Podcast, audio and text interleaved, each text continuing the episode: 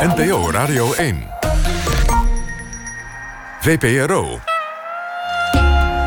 Nooit meer slapen.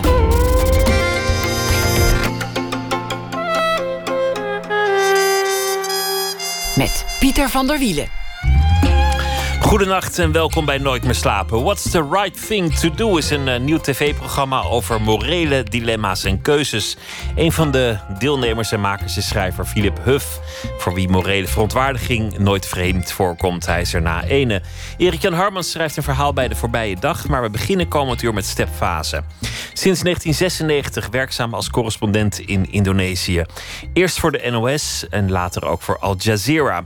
De zender die de Arabische wereld vanuit Qatar van nieuws voorziet en die nu deel is van de machtsstrijd tussen Qatar en de omringende landen.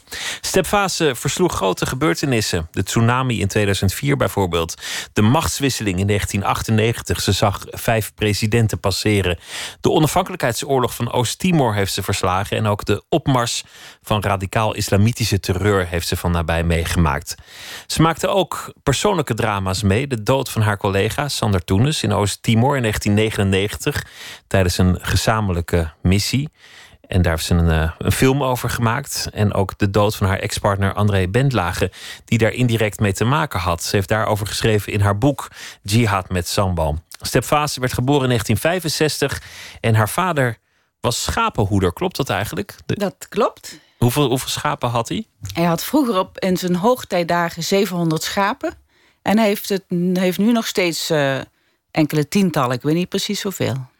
En ik heb me laten wijsmaken dat hij alle 700 schapen bij naam kende.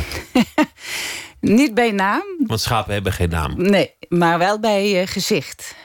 Dus hij kon echt uh, de schapen van hun uh, gezicht onderscheiden. Dus hij wist precies van dit is de dochter van... en dit is de zus en de broer en de neef. En dat wist hij precies. Maar 700 schapen een naam geven lijkt me onbegonnen werk. Ja, dus dat deed hij niet. Er waren geen namen. Maar hij kende ze gewoon echt allemaal. Klinkt meteen als een idylle, die jeugd van jou. In Limburg, ja. een vader met schapen.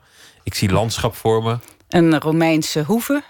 Ook nog? Ja, een hele mooie oude Romeinse hoeve, weet je wel. Met zo'n mooie poort en torentjes erop en zo. En ik dacht vroeger altijd dat ik uh, een prinses was die op een uh, kasteel woonde. En dat speelden we ook heel vaak als kinderen, alsof we op een uh, kasteel woonden. En ik danste voor de koeien en ging zingen voor de koeien. Een beetje optreden en zo. We hadden 100 koeien en dus 700 schapen. Heb je nog steeds een, een, een speciale band met Limburg? Is dat, is dat een, een streek die jou dierbaar is? Ja, heel erg dierbaar. En dat komt natuurlijk ook uh, omdat mijn hele familie daar nog woont. Dus uh, mijn zus en mijn broers en mijn ouders... die wonen echt allemaal in een hele kleine cirkel in uh, Zuid-Limburg. En als ik dus vanuit het verre Indonesië helemaal naar Nederland reis... Ja, dan ga ik gewoon naar één plek en dan zie ik mijn hele familie. Maar je kon er niet blijven? Dat, dat zou niet zijn gelukt? Blijkbaar niet. Nee. dus, is niet helemaal gelukt, nee. Nee, maar ik wist eigenlijk al toen ik, denk ik, een jaar of elf of zo was, dat ik daar niet zou gaan blijven. Het begon toen al heel erg te kriebelen. En ik moest weg en ik moest heel ver weg. En het, uh, ja, het werd dus Azië. Dat was ook al heel vrij snel duidelijk dat ik naar Azië wilde. Dus uh, ik weet niet waar dat vandaan kwam. Ik had neven die uh, toen in die tijd met, met busjes naar Afghanistan reden en naar India en zo. En die kwamen terug met ontzettend stoere verhalen. Ja, dat sprak me enorm aan. Dus ik dacht, dat wil ik ook ergens is dat, is dat plaatje in je hoofd gekomen, Azië, daar wil ik naartoe. Ja, daar ga ik, maar wist ja je dat ook is al... vroeger geplant in mijn hoofd, denk ik.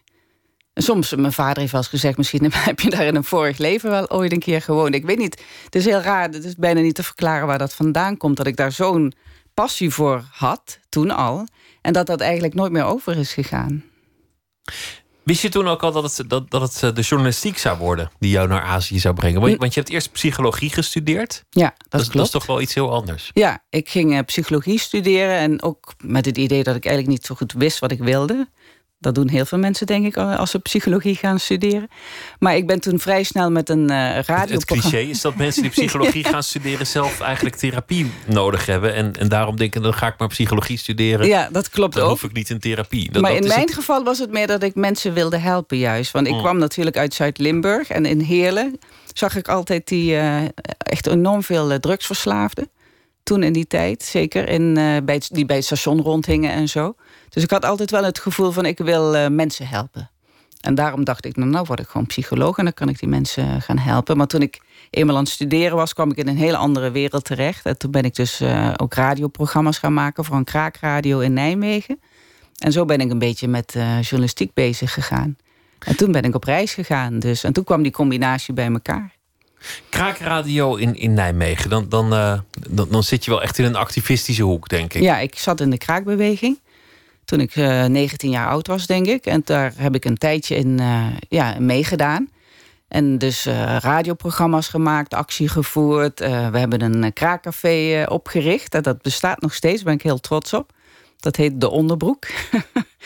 en dat ligt dus nog steeds in het centrum van Nijmegen. En daar, daar treden bandjes op. Ik trad zelf ook op in een band. Ik was zangeres in een punkband. Ultimate Sabotage. Oh, dat is ook wel een mooie naam. ja, vind ik ook wel een mooie naam. Ja, dus we traden op door, door heel Nederland. Ook hier in, in Amsterdam, in de Frankrijk, traden we ook op. Dus ja, zo ben ik in die jaren een beetje veel meer met journalistiek gaan spelen. Zeg maar radio maken, ja, uh, teksten schrijven, dat soort dingen. Dus toen, op, toen ik op reis ging naar Azië... toen wilde ik eigenlijk daar ook gewoon radioprogramma's gaan maken. En dat heb ik ook gedaan. En toen ben je via wat omwegen, de, de, een stage bij de NOS onder meer, ben je uiteindelijk terechtgekomen daar in, in Jakarta. Ja. Samen met, uh, met, je, met je toenmalige echtgenoot, ja. André. André, ja. En dat, dat was, was in het begin was, het, was dat ook wel een, een heel mooie periode toen jullie net aankwamen. Was zeker een hele mooie periode. En we vielen ook echt met de neus in de boter. Want uh, toen ik naar Indonesië ging, zei de NOS van... ja, wat wil je daar eigenlijk? Want daar is, gebeurt eigenlijk niks. En dat klopte ook, want er was 32 jaar dictatuur van Suharto... en er kwam eigenlijk nauwelijks nieuws naar buiten. Maar het moment dat wij daar naartoe gingen, in 97... toen was echt de vooravond van een enorme omwenteling... Wat ik ook niet had kunnen voorspellen natuurlijk. Maar op het moment dat we landen begonnen de bosbranden uit te barsten. Er was een enorme financiële crisis in Azië toen. En dat was echt het begin van de val van Suharto. Die echt met heel veel uh, geweld en uh, demonstraties uh, werd begeleid. Dus ja, er gebeurde zoveel. We hadden enorm druk meteen vanaf het begin.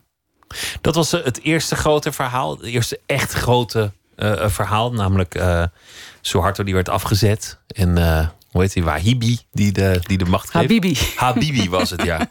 Kijk, die vergeet je, omdat er, dat er zoveel van die, ja. van die presidenten zouden volgen. Ja. uiteindelijk. Elk jaar bijna een nieuwe, denk ik. De eerste vijf jaar of zo heb ik, geloof ik, vijf presidenten meegemaakt. Dus uh, dat ging in een enorme snelheid ging dat allemaal. Het was een, ze noemden het de reformatie, de hervormingen. Dus na de dictatuur uh, kwam de openheid, de democratie. Dus uh, vrijheid van meningsuiting, uh, verkiezingen, dat soort dingen. Dat kenden ze natuurlijk allemaal niet. Dus er gebeurde zoveel in die tijd. Ook heel veel etnische conflicten, religieuze conflicten hebben we toen gehad. Echt alles wat zeg maar onder uh, weg werd gestopt, zeg maar, met de harde hand werd uh, weggestopt. Dat kwam in één keer naar boven. En uh, ja, dat gebeurde allemaal voor mijn ogen, zeg maar, voor, voor onze camera. Jouw, jouw man beheerde de camera, die, die filmde en jij deed, deed het, het verslag, de journalistiek. Hoe was jouw mentaliteit in die tijd? Ging je op elk verhaal af? Ging, het verhaal altijd voor? Ja, het verhaal ging altijd voor. Nog ja. steeds? Nu iets minder, denk ik. Uh, ook sinds ik uh, moeder ben geworden, denk ik, ben ik daar iets in veranderd, maar niet heel erg veel. Ik ben wel echt iemand die uh, ja, echt bovenop het verhaal zit en er ook echt het, uiterste uit wil halen. Ik ben heel erg ontevreden als ik een verhaal maak waar ik het gevoel heb dat ik er niks, dat ik mijn hart er niet in zit, zeg maar. Dus het is voor mij wel heel belangrijk om tot, tot de bodem te gaan. Bij elk verhaal, elk verhaal wat ik maak. Dus dat is wel, dat vergt erg veel energie en heel veel tijd ook. 1999, uh, Oost-Timor. Een, een, referendum uitgeschreven over de onafhankelijkheid. De Oost-Timorezen die zeggen ja, we willen onafhankelijk worden. Maar dat gaat niet uh, zonder slag of stoot. Een, een, een, legerdivisie van Indonesië trekt zich terug en, en laat een, een spoor van slachtingen en, en vernielingen achter zich. Uh, jij gaat verslag doen. Ja. En, en, dit is eigenlijk, eigenlijk het, het moment, of een moment dat op, op heel veel manieren bepalend is geweest voor, voor jouw leven, wat er toen is gebeurd. Ja, er is toen heel veel gebeurd. Uh, ja, wat je ook al zei, de dood van uh, de moord Sander. op Sander. Het was echt een moord uh, met voorbedachte raden bijna. Niet dat ze hem per se wilden vermoorden, maar ze hebben toen de opdracht gekeken dat legerbataljon wat zich aan het terugtrekken was, om iedereen die ze onderweg tegenkwamen te vermoorden. Dus Sander die was het laatste slachtoffer die dag. Er waren die dag rond de twintig mensen die ze hebben vermoord. Die kwamen gewoon, waren gewoon op de weg, zeg maar, die ze hebben afgelegd om naar Dili te gaan. En uh, ja, dat was een groep uh, heel gefrustreerde, heel agressieve soldaten... die net hun uh, grondgebied, zeg maar hun territorium in Oost-Timor hadden verloren. En die hadden gewoon niks te verliezen. En daar stond Sander dus tegenover. Die kwam net aanrijden op een, achter op een brommer. En ja, die, wilde nog, ze wilden nog omdraaien en dat hebben ze nog gedaan. En toen zijn ze gevallen. En toen is de chauffeur van die brommer nog weg kunnen rennen. Maar Sander hebben ze toen echt moedwillig in de rug geschoten. En daarna nog zijn, zijn eh, gezicht verpulverd. En hem helemaal uh, verminkt, ja. Jij bent toen ook eigenlijk te nauwe nood ontkomen, zou je achteraf kunnen constateren. In, in, in, die, in die tijd in Oost-Timor. Je bent, je bent flink in gevaar geweest. Nou, dat valt wel mee, toch? Ja, nou, ik, ik, ik las het verhaal in jouw, in jouw boek. Jullie hebben opgesloten gezeten in een, in een, oh, in een hotel. Ja. Jullie, jullie zijn uh, in, in de buurt geweest van die, van, van die legereenheid, uh, van, van die, die moordende militie, ja. die niemand verder heeft gespaard. Nee, ze, hebben, ze hebben jullie eigenlijk ontzien. Je, je, schrijft er vrij luchtig over, maar toen ik het las, dacht ik: dit, dit had heel makkelijk mis kunnen gaan. Ja, ook nou ja, die, dat, eh, die scène in dat hotel was wel vrij dramatisch. En dat is ook iets inderdaad wat ik eigenlijk een beetje wegstop, volgens mij. Maar er kwam dus een, iemand met een zwaard binnenrennen. En uh, ik zat met André net uh, en dan een aantal andere journalisten net even wat te eten. En hij liep gewoon eh, met een zwaard echt te schreeuwend dat, dat restaurant binnen. En iedereen rende meteen naar boven. En ik werd echt zo kalm. Dus ik bleef gewoon uh, zitten en ik keek hem aan. En ik, dacht echt zo van, nou ja, weet je, wat ben jij? ik, ik, nam het gewoon niet serieus. Het zag eruit als iemand met een pruik, met een zwaard. Een een of andere militiefiguur. En toen uh, kwam, de politie kwam naar binnen en ik hoorde André boven roepen van... Uh, ja, mijn vrouw is nog beneden, dus die, die moeten jullie nog zien te redden. Maar ik zat gewoon heel rustig en die man werd gewoon naar buiten begeleid, zeg maar. Ja, en daarna had ik wel zoiets van, ja, werd ik wel enigszins nerveus, zeg maar. Maar op het moment zelf, en dat heb ik wel vaker, word ik echt enorm kalm als er zoiets gebeurt. Niet, niet erg angstig aangelegd en zeker niet in het moment. Als je, nee. als je nee. aan het werk bent. Waarschijnlijk heeft dat je ook gered. Dat je daar zo cool zat, heeft waarschijnlijk ook de, ja, dat de, heeft de, de, man enigszins gekalmeerd. Ja, een beetje in de war gebracht waarschijnlijk. Het is natuurlijk makkelijker om iemand uh, aan te vallen die wegrent of zo. Of die begint te gillen of, ja, of in precies. paniek raakt of, of wat dan ook. Ja, denk ik. Het, het trauma voor jou van, van Sander. eh, Heb je meteen gerealiseerd hoe, hoe ingrijpend dat voor jou was, die dood? Of is dat pas later gekomen dat, dat, dat je je bedacht van dit, dit is eigenlijk een heel grote gebeurtenis?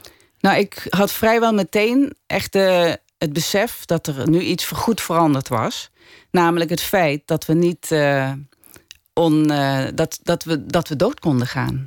Dat we dus niet zomaar alleen maar aanwezig waren om iets te bekijken en een verslag van te doen. En erbij aanwezig te zijn, maar dat we ook onderdeel waren van een verhaal. En dat je daardoor ook inderdaad gevaar liep.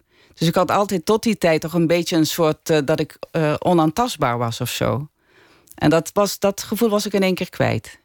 En dat heb ik daarna ook uh, nooit meer... is dat gevoel ook nooit meer teruggekomen. Dus het was ook echt een enorme wake-up call van... dit is natuurlijk geen spelletje, dit is serieus. En zo moet je er ook mee omgaan. En de gevaren goed afwegen. En, en voorzorgsmaatregelen nemen en dat soort dingen.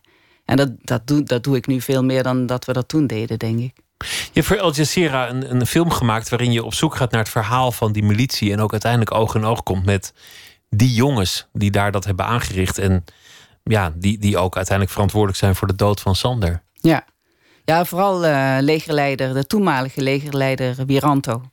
Die heb ik toen nog uh, geïnterviewd over wat er met Sander gebeurd was. En ik, het was heel bijzonder omdat ik toen eigenlijk als persoon dat interview met hem deed als step. En niet als journalist. Want dat kon niet. Je, je zou dat niet met de gebruikelijke distantie hebben kunnen doen. Nou ja, die film was heel erg persoonlijk. Dus het was, uh, we hebben dat helemaal gedraaid vanuit zeg maar, mijn persoonlijke uh, verhaal. En het was voor mij echt een opluchting om met hem echt als persoon ook te kunnen spreken. Dus ik heb in, in, in het begin heb ik wel met hem gewoon de normale journalistieke dingen doorgenomen en vragen gesteld. Maar op een gegeven moment heb ik gezegd van... nou ja, ik heb daar, ik heb daar een vriend verloren. Je hebt een vriend van mij vermoord. En dat ik dat tegen hem kon zeggen... heeft enorme therapeutische werking op mij gehad. Ook al zei hij van, nou ja, je hebt maar één vriend verloren... ik heb er honderden verloren, zei hij toen tegen mij. Maar dat maakte niet uit. Het maakt niet uit wat voor een eh, antwoord hij gaf. Maar het feit dat ik hem dat kon vragen. En ik heb later ook uh, Habibi, die was toen de president heb ik datzelfde gevraagd. Uh, van, nou ja, in jou, uh, onder jouw bevel is een vriend van mij daar vermoord. En dat, dat was echt een, ja, het was echt een verademing bijna. Dat ik dat eindelijk eens een keer kon zeggen. Dat je verhaal kon halen. Ja. Maar het is ook wel moedig en, en knap dat je dat kunt. Op zo'n moment oog in oog met iemand zitten. Met, met alle gevoelens die je daar nog over hebt. Met, met alles wat het voor jou betekend heeft. En, en daar relatief cool iemand in de ogen kijken en, en die zin uitspreken. Ja, het was voor mij een soort, echt een soort uh, einde of zo. Een soort, wat ik, iets wat ik nog moest doen. Kijk, ik heb er toen uiteindelijk voor gekozen om in Indonesië te blijven. Want ik hou heel erg veel van het land. Ook al is dit dus gebeurd. En zijn er mensen in Indonesië geweest die mijn vriend hebben vermoord. En nog heel veel andere dingen hebben gedaan waar ik het absoluut niet mee eens ben. Maar ik heb dus besloten dat ik daar gewoon uh, blijf. Dus ik heb mijn hart daar uh, verpand. En ik moest dat nog afmaken, weet je wel. Ik kan daar ook niet elke dag over straat lopen... terwijl ik dat gevoel nog steeds heb van... ik moet, ik moet dit nog even uitspreken, weet je wel. En dat heb ik toen gedaan met die film. En daarna was het ook eigenlijk gewoon klaar. Je hebt een, een, een boek geschreven dat uh, door omstandigheden heel persoonlijk werd. Omdat ja. uh, in die periode ging inmiddels jouw ex-partner uh, André, uh, die, die, die stapte uit het leven. Na een lange periode van, van depressies en, en psychische problemen. Je hebt wel eens gesuggereerd dat er misschien een verband was tussen die gebeurtenissen in Oost-Timor en, en, en zijn omslag en zijn, zijn latere ziekte. Ja, ik heb toen wel gemerkt dat het op hem een hele uh, zware impact had. Wat er allemaal gebeurd is met Sander. Ik merkte ook dat hij er anders op reageerde dan ik. Want ik had steeds toch het gevoel uh, dat ik toch mijn werk uh, wilde afmaken. Dat ik door wilde gaan. Dat ik ook weer terug wilde gaan naar Oost-Timor. En ook naar andere gebieden waar het gevaarlijk is. Maar hij had dat niet. Hij wilde echt daarmee ophouden. Dus voor hem was Oost-Timor echt een beetje een soort einde van zijn ja, zeg maar journalistieke carrière. Hij is daarna veel meer bezig gegaan met satellietverbindingen, zeg maar logistieke voorzieningen voor journalisten, maar niet meer zo zelf in, het, in gevaarlijke gebieden werken en zo. En dat respecteerde ik ook. Ik ben toen zelf ook veel gaan filmen, want ik werd ook zwanger in Oost-Timor. dus dat wist ik toen nog niet, maar dat was dus zo. En dus ik heb uiteindelijk hebben, hebben een kind gekregen. En is hij veel meer op zeg maar logistiek werk gaan doen. En ik ben gewoon in mijn eentje gaan filmen en kwam steeds terug. En dan ging hij die verhalen monteren. Maar ik merkte toen inderdaad aan hem dat dat, dat, ja, dat werk had toch wel een enorme impact op hem. En ook mijn manier hoe ik daarin stond. Ik denk dat wij daar ook echt ja, een, een soort, dat er een soort kloof was ontstaan. Daardoor. En de idylle was wel voorbij van, van het begin.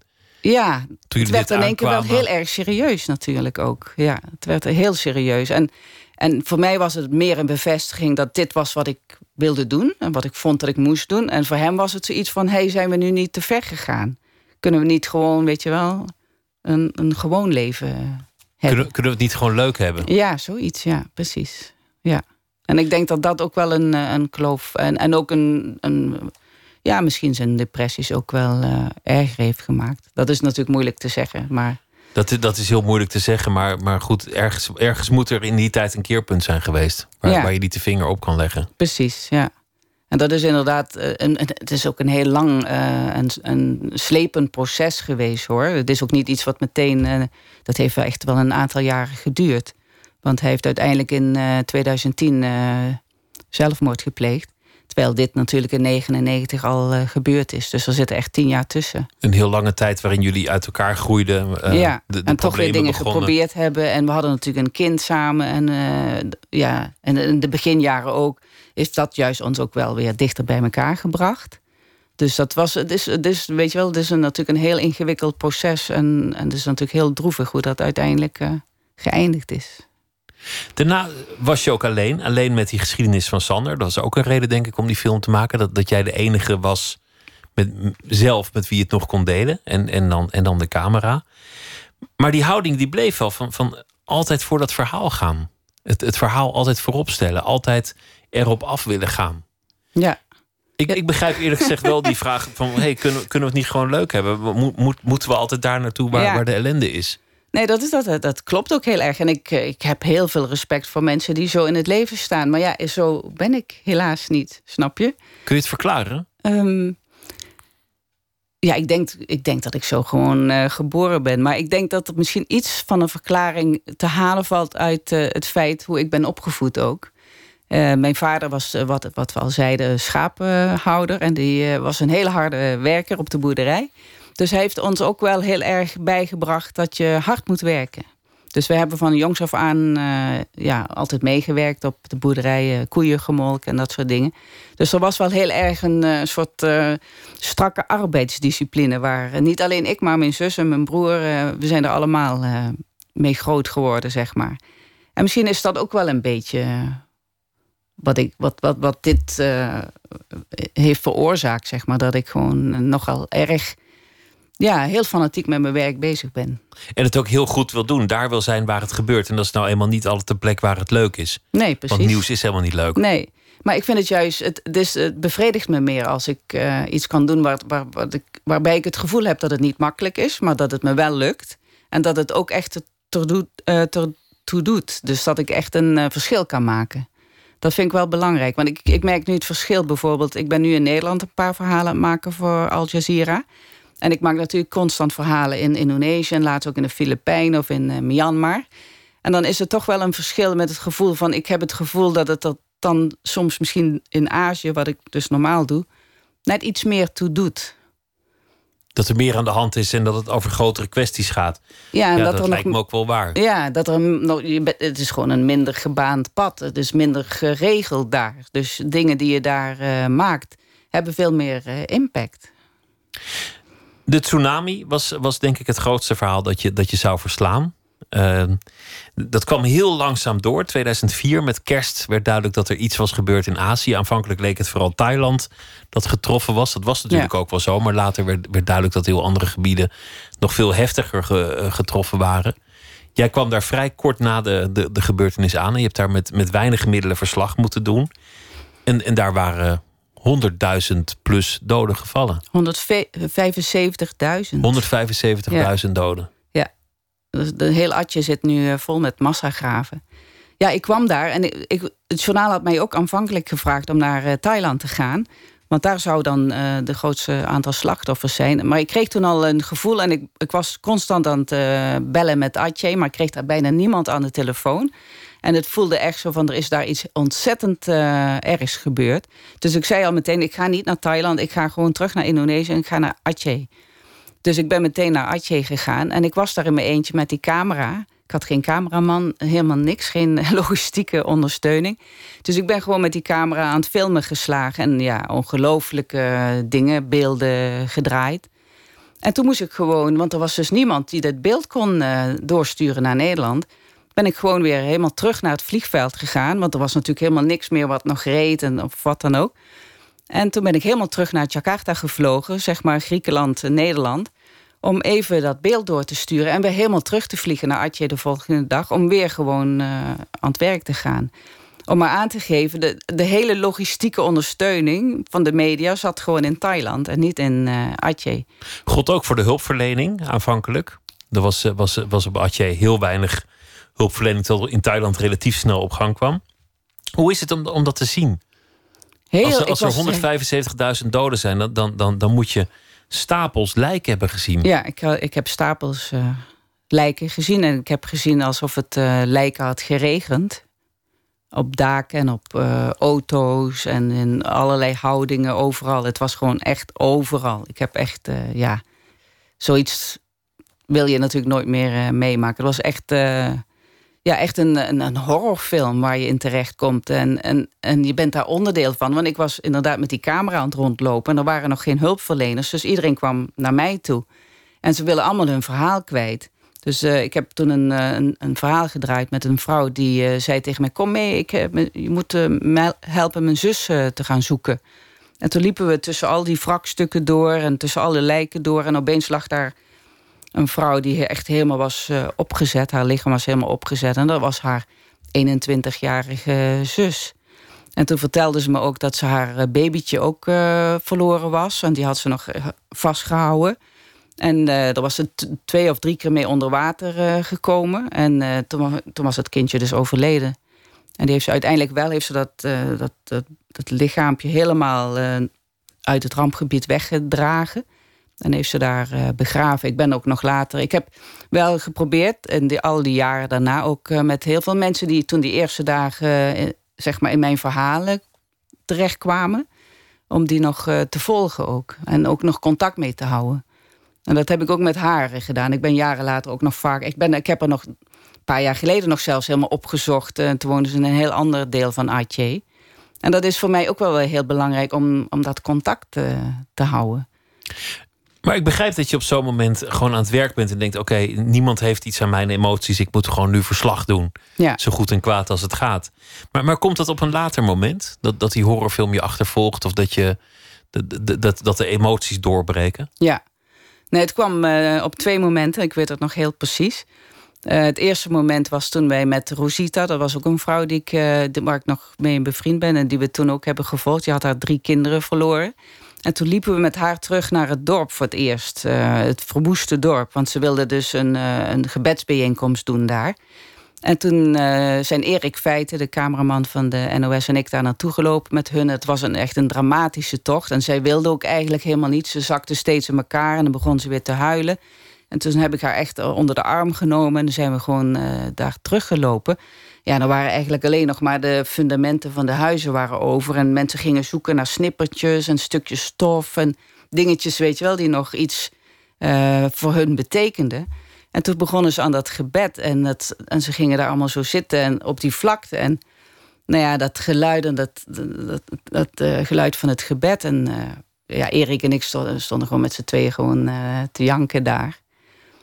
En een andere keer heb ik een meisje geïnterviewd, die was 17 en die begon op begin, opeens tegen mij te zeggen van als ik nu, ik, ik, ik, ik hoop gewoon dat dit een droom is en dat ik straks wakker word en dat mijn eh, moeder dan nog leeft en dat mijn huis er nog staat.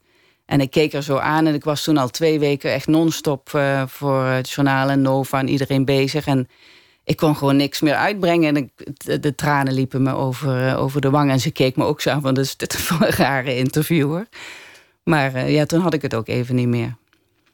Dan is er nog ook een, ook een verhaal dat, dat, dat, dat een enorme rol speelt door, door jouw hele periode. De, de opkomst van, van de radicale islam in Indonesië. Ja. Toen, je aankwam, ging alles over democratisering en, en het zou een democratie worden en uh, de economische voorspoed zou uitbreken. En het was een heel optimistische tijd. Ja. Zo 1997. En, en dat had eigenlijk niemand voorzien, dat, dat daar zo'n grote radicalisering zou plaatsvinden. Ja, nou ja, wat er gebeurd is, is dat uh, de islam zeg maar ook uh, mee gedemocratiseerd is.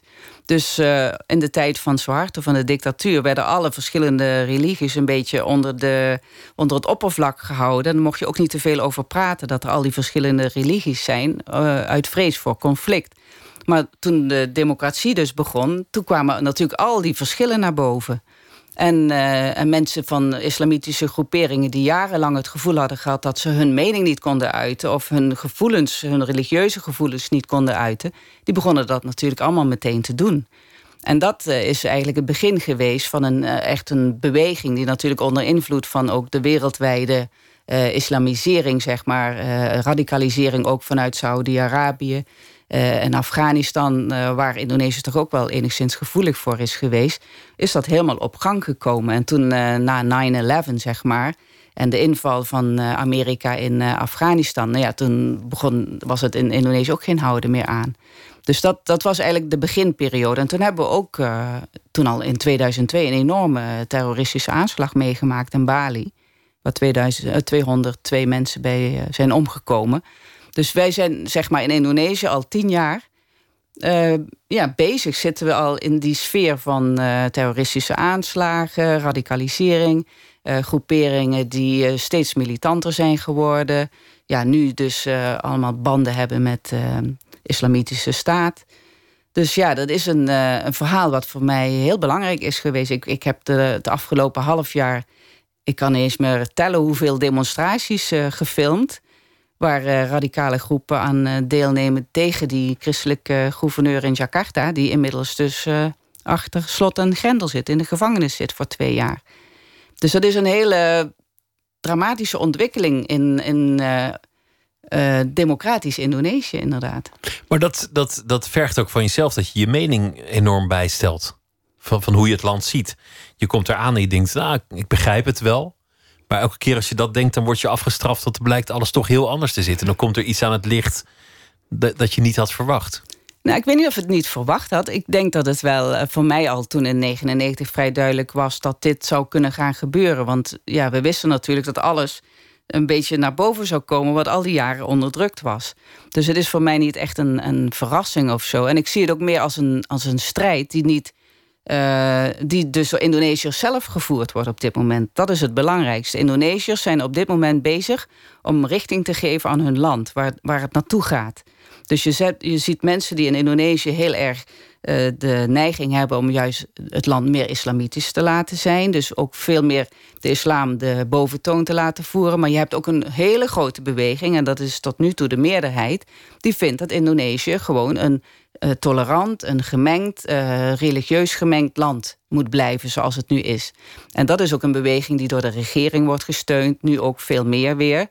Maar het blijft natuurlijk een enorm gevecht. En wat er de afgelopen maanden in Jakarta is gebeurd met, uh, met gouverneur Ahok, was er natuurlijk een enorme terugval. En, en daar zit, zijn ze nu weer de, zeg maar de, de scherven van aan het oprapen. Uh, en proberen weer nieuwe moed uh, te krijgen om die strijd toch weer de goede richting uit te krijgen. En daar zit president Jokowi, dus, die dus nu de president is, die probeert daar nu eindelijk toch een beetje leiding aan te geven. Een beetje laat, maar goed. Better late than never. En, en met toch hele grote bevolkingsgroepen achter hem, hoopt hij natuurlijk dat hij dat gevecht gaat winnen. De verhalen die je af en toe uh, beschreef, die, die zijn echt gruwelijk. Van, van een, een, paar jongens die zich verstoppen in de bosjes om, om onschuldige schoolmeisjes te onthoofden. Bij wijze van aanslag. En, en eentje weet dan te ontkomen. En uh, die spreek jij ook. En jij doet verslag van, van die gemeenschap waar dat net is gebeurd. Dat, dat zijn allemaal weer ontzettend gruwelijke verhalen. Ja, dat is uh, in 2005 geweest. Toen zijn er dus inderdaad vier schoolmeisjes aangevallen. Uh, ook door een radicale groep die dacht dat dat moest. En die hebben toen die eh, meisjes onthoofd. drie zijn toen overleden en onthoofd. En eentje is toen heeft zich, is weg kunnen komen. En die heeft, ze hebben haar wel geraakt met een, met een machette, een soort zwaard. En ze heeft het dus overleefd. En ik heb dus voor mijn boek heb ik dat meisje weer uh, teruggevonden. En nu blijkt weer dat het meisje was dus natuurlijk christelijk, is, is nu moslim geworden. En ze is getrouwd, omdat ze getrouwd was met een, uh, met een moslimjongen uit, uit het dorp. En ik heb haar gesproken en ik, ja, ik was er natuurlijk ook heel erg verbaasd van hoe, hoe kan dit nu, hoe, hoe is jouw leven nu zo kunnen gaan verlopen?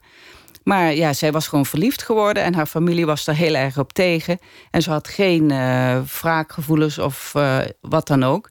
En ze, haar woede en al haar verdriet ging vooral over die bepaalde groep uh, mannen die dit hun had aangedaan. Maar helemaal niet alle andere moslims. En dat kan natuurlijk ook in Indonesië niet. Want 90% van de bevolking is moslim. En er zitten zoveel, natuurlijk veel verschillende mensen tussen. Dat, dat, dat Zo zag zij dat helemaal niet. Zij zag dat niet als, als de islam. Zij had een, een nee. ander perspectief. Ja, de islam nee, niet de islam. De, de, mensen die de islam uh, misbruiken. En zo wordt het in Indonesië ook heel vaak gezegd. Dat zijn mensen die de islam misbruiken. Hou je nog van het land, net zoveel als toen, toen, je, toen je er net zat? Ja, ik hou nog steeds heel erg veel van het land. Want, want de, de verhalen die we nu bespreken, dat is de, de ene gruwel na de andere. Ja, maar dat is niet het land. Nee, dan moet je echt even komen kijken. Want uh, dat is echt maar alleen... dat zijn natuurlijk de nieuwsberichten die dan Nederland halen. En ook, ik moet zeggen... ik heb natuurlijk voor Al Jazeera ook heel veel berichten daarover gemaakt. Maar als je in Indonesië bent... is dat echt niet de boventoon. Ik bedoel, uh, er gebeurt daar zoveel. Uh, het is nog steeds een heel vriendelijk, tolerant, kleurrijk land... waar ik gewoon, zeg maar, op mijn hoge hakjes... en mijn mini-rokje over straat paradeer die liefde is niet weg. Laten we gaan luisteren naar ehm, muziek uit Frankrijk van Louane, een eh, Franse actrice en eh, zangeres. Had een Europese hit vorig jaar met een nummer dat heette Avenir. Maar ehm, we gaan nu verder met eh, het volgende liedje van haar, dat heet On était beau.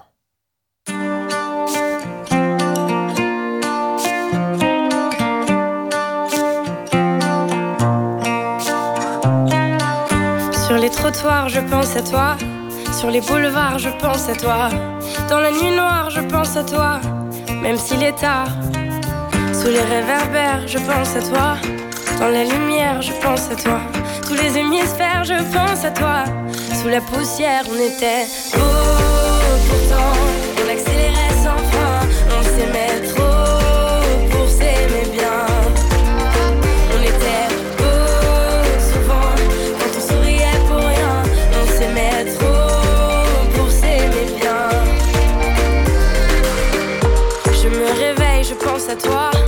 Encore sommeil, je pense à toi. Trop de soleil, je pense à toi. C'est plus pareil. En funambule, je pense à toi. On me bouscule, je pense à toi. Si je recule, je pense à toi. Je suis ridicule, on était beau pourtant.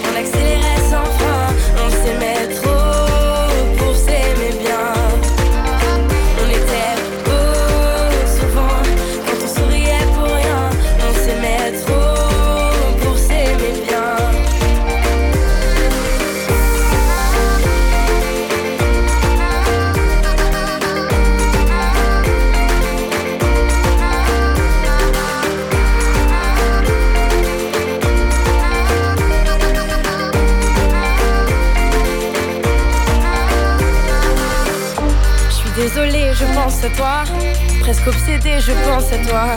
Dépossédé, je pense à toi. Trop fatigué. Sur toutes les routes, je pense à toi. Si je m'écoute, je pense à toi. L'ombre d'un doute, je pense à toi. Je me dégoûte, on était beau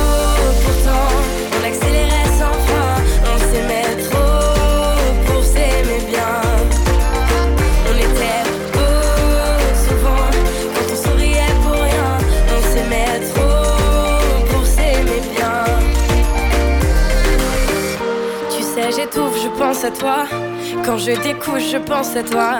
Je perds mon souffle, je pense à toi. Au bord du gouffre.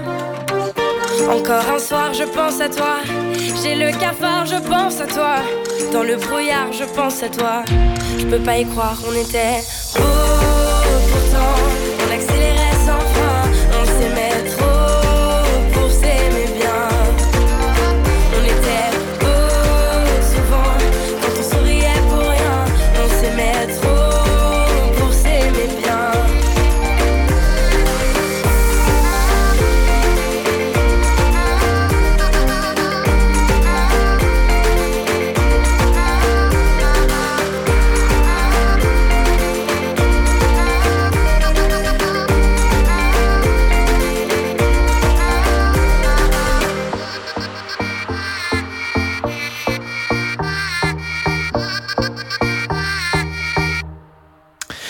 Met Onete Bo. Nooit meer slapen in gesprek met Step Fase. Die uh, nog altijd correspondent is in Jakarta voor uh, Al Jazeera. We hebben het gehad over uh, hoe je daar terecht kwam. We begonnen bij je jeugd, bij de, bij de schapen van je vader. En toen journalistiek. En, en toen daar naartoe en alle gruwelijkheden die je onderweg meemaakte in het land. Het verhaal gaat altijd voor. Je, je toonde jezelf ook wel in, in alle verhalen iemand die, die stevig in de schoenen staat. Niet iemand die, die makkelijk mm. van slag te brengen is. Eh, een, een, pittige persoonlijkheid, zou, zou ik uh, wel haast zeggen. Je werkt al vrij lang voor Al Jazeera, een zender waar momenteel heel veel mee aan de hand is. Vanwege de boycott van, van Qatar, waar die, waar die zender ook echt inzet van is. Een van de eisen van de omringende landen is dat Al Jazeera uit de lucht gaat. Of dat is geloof ik nu weer wat afgezwakt, maar ze zijn het zat. Wat, wat merk jij daarvan in je werk? Ja, een beetje onzekere tijden nu. Mijn. Uh ik weet niet of, uh, of ik nog een baan heb binnenkort, weet je wel, dat soort gevoel. Maar ik moet zeggen, de laatste weken, want dit is al een maand geleden gebeurd. En in het begin uh, schrokken we natuurlijk allemaal er heel erg van. Maar we hoorden er ook niet zo heel veel over. Ook vanuit uh, Al Jazeera in Doha werd ons daar niet echt heel veel over verteld. Dus we bleven maar gewoon doorgaan met werk.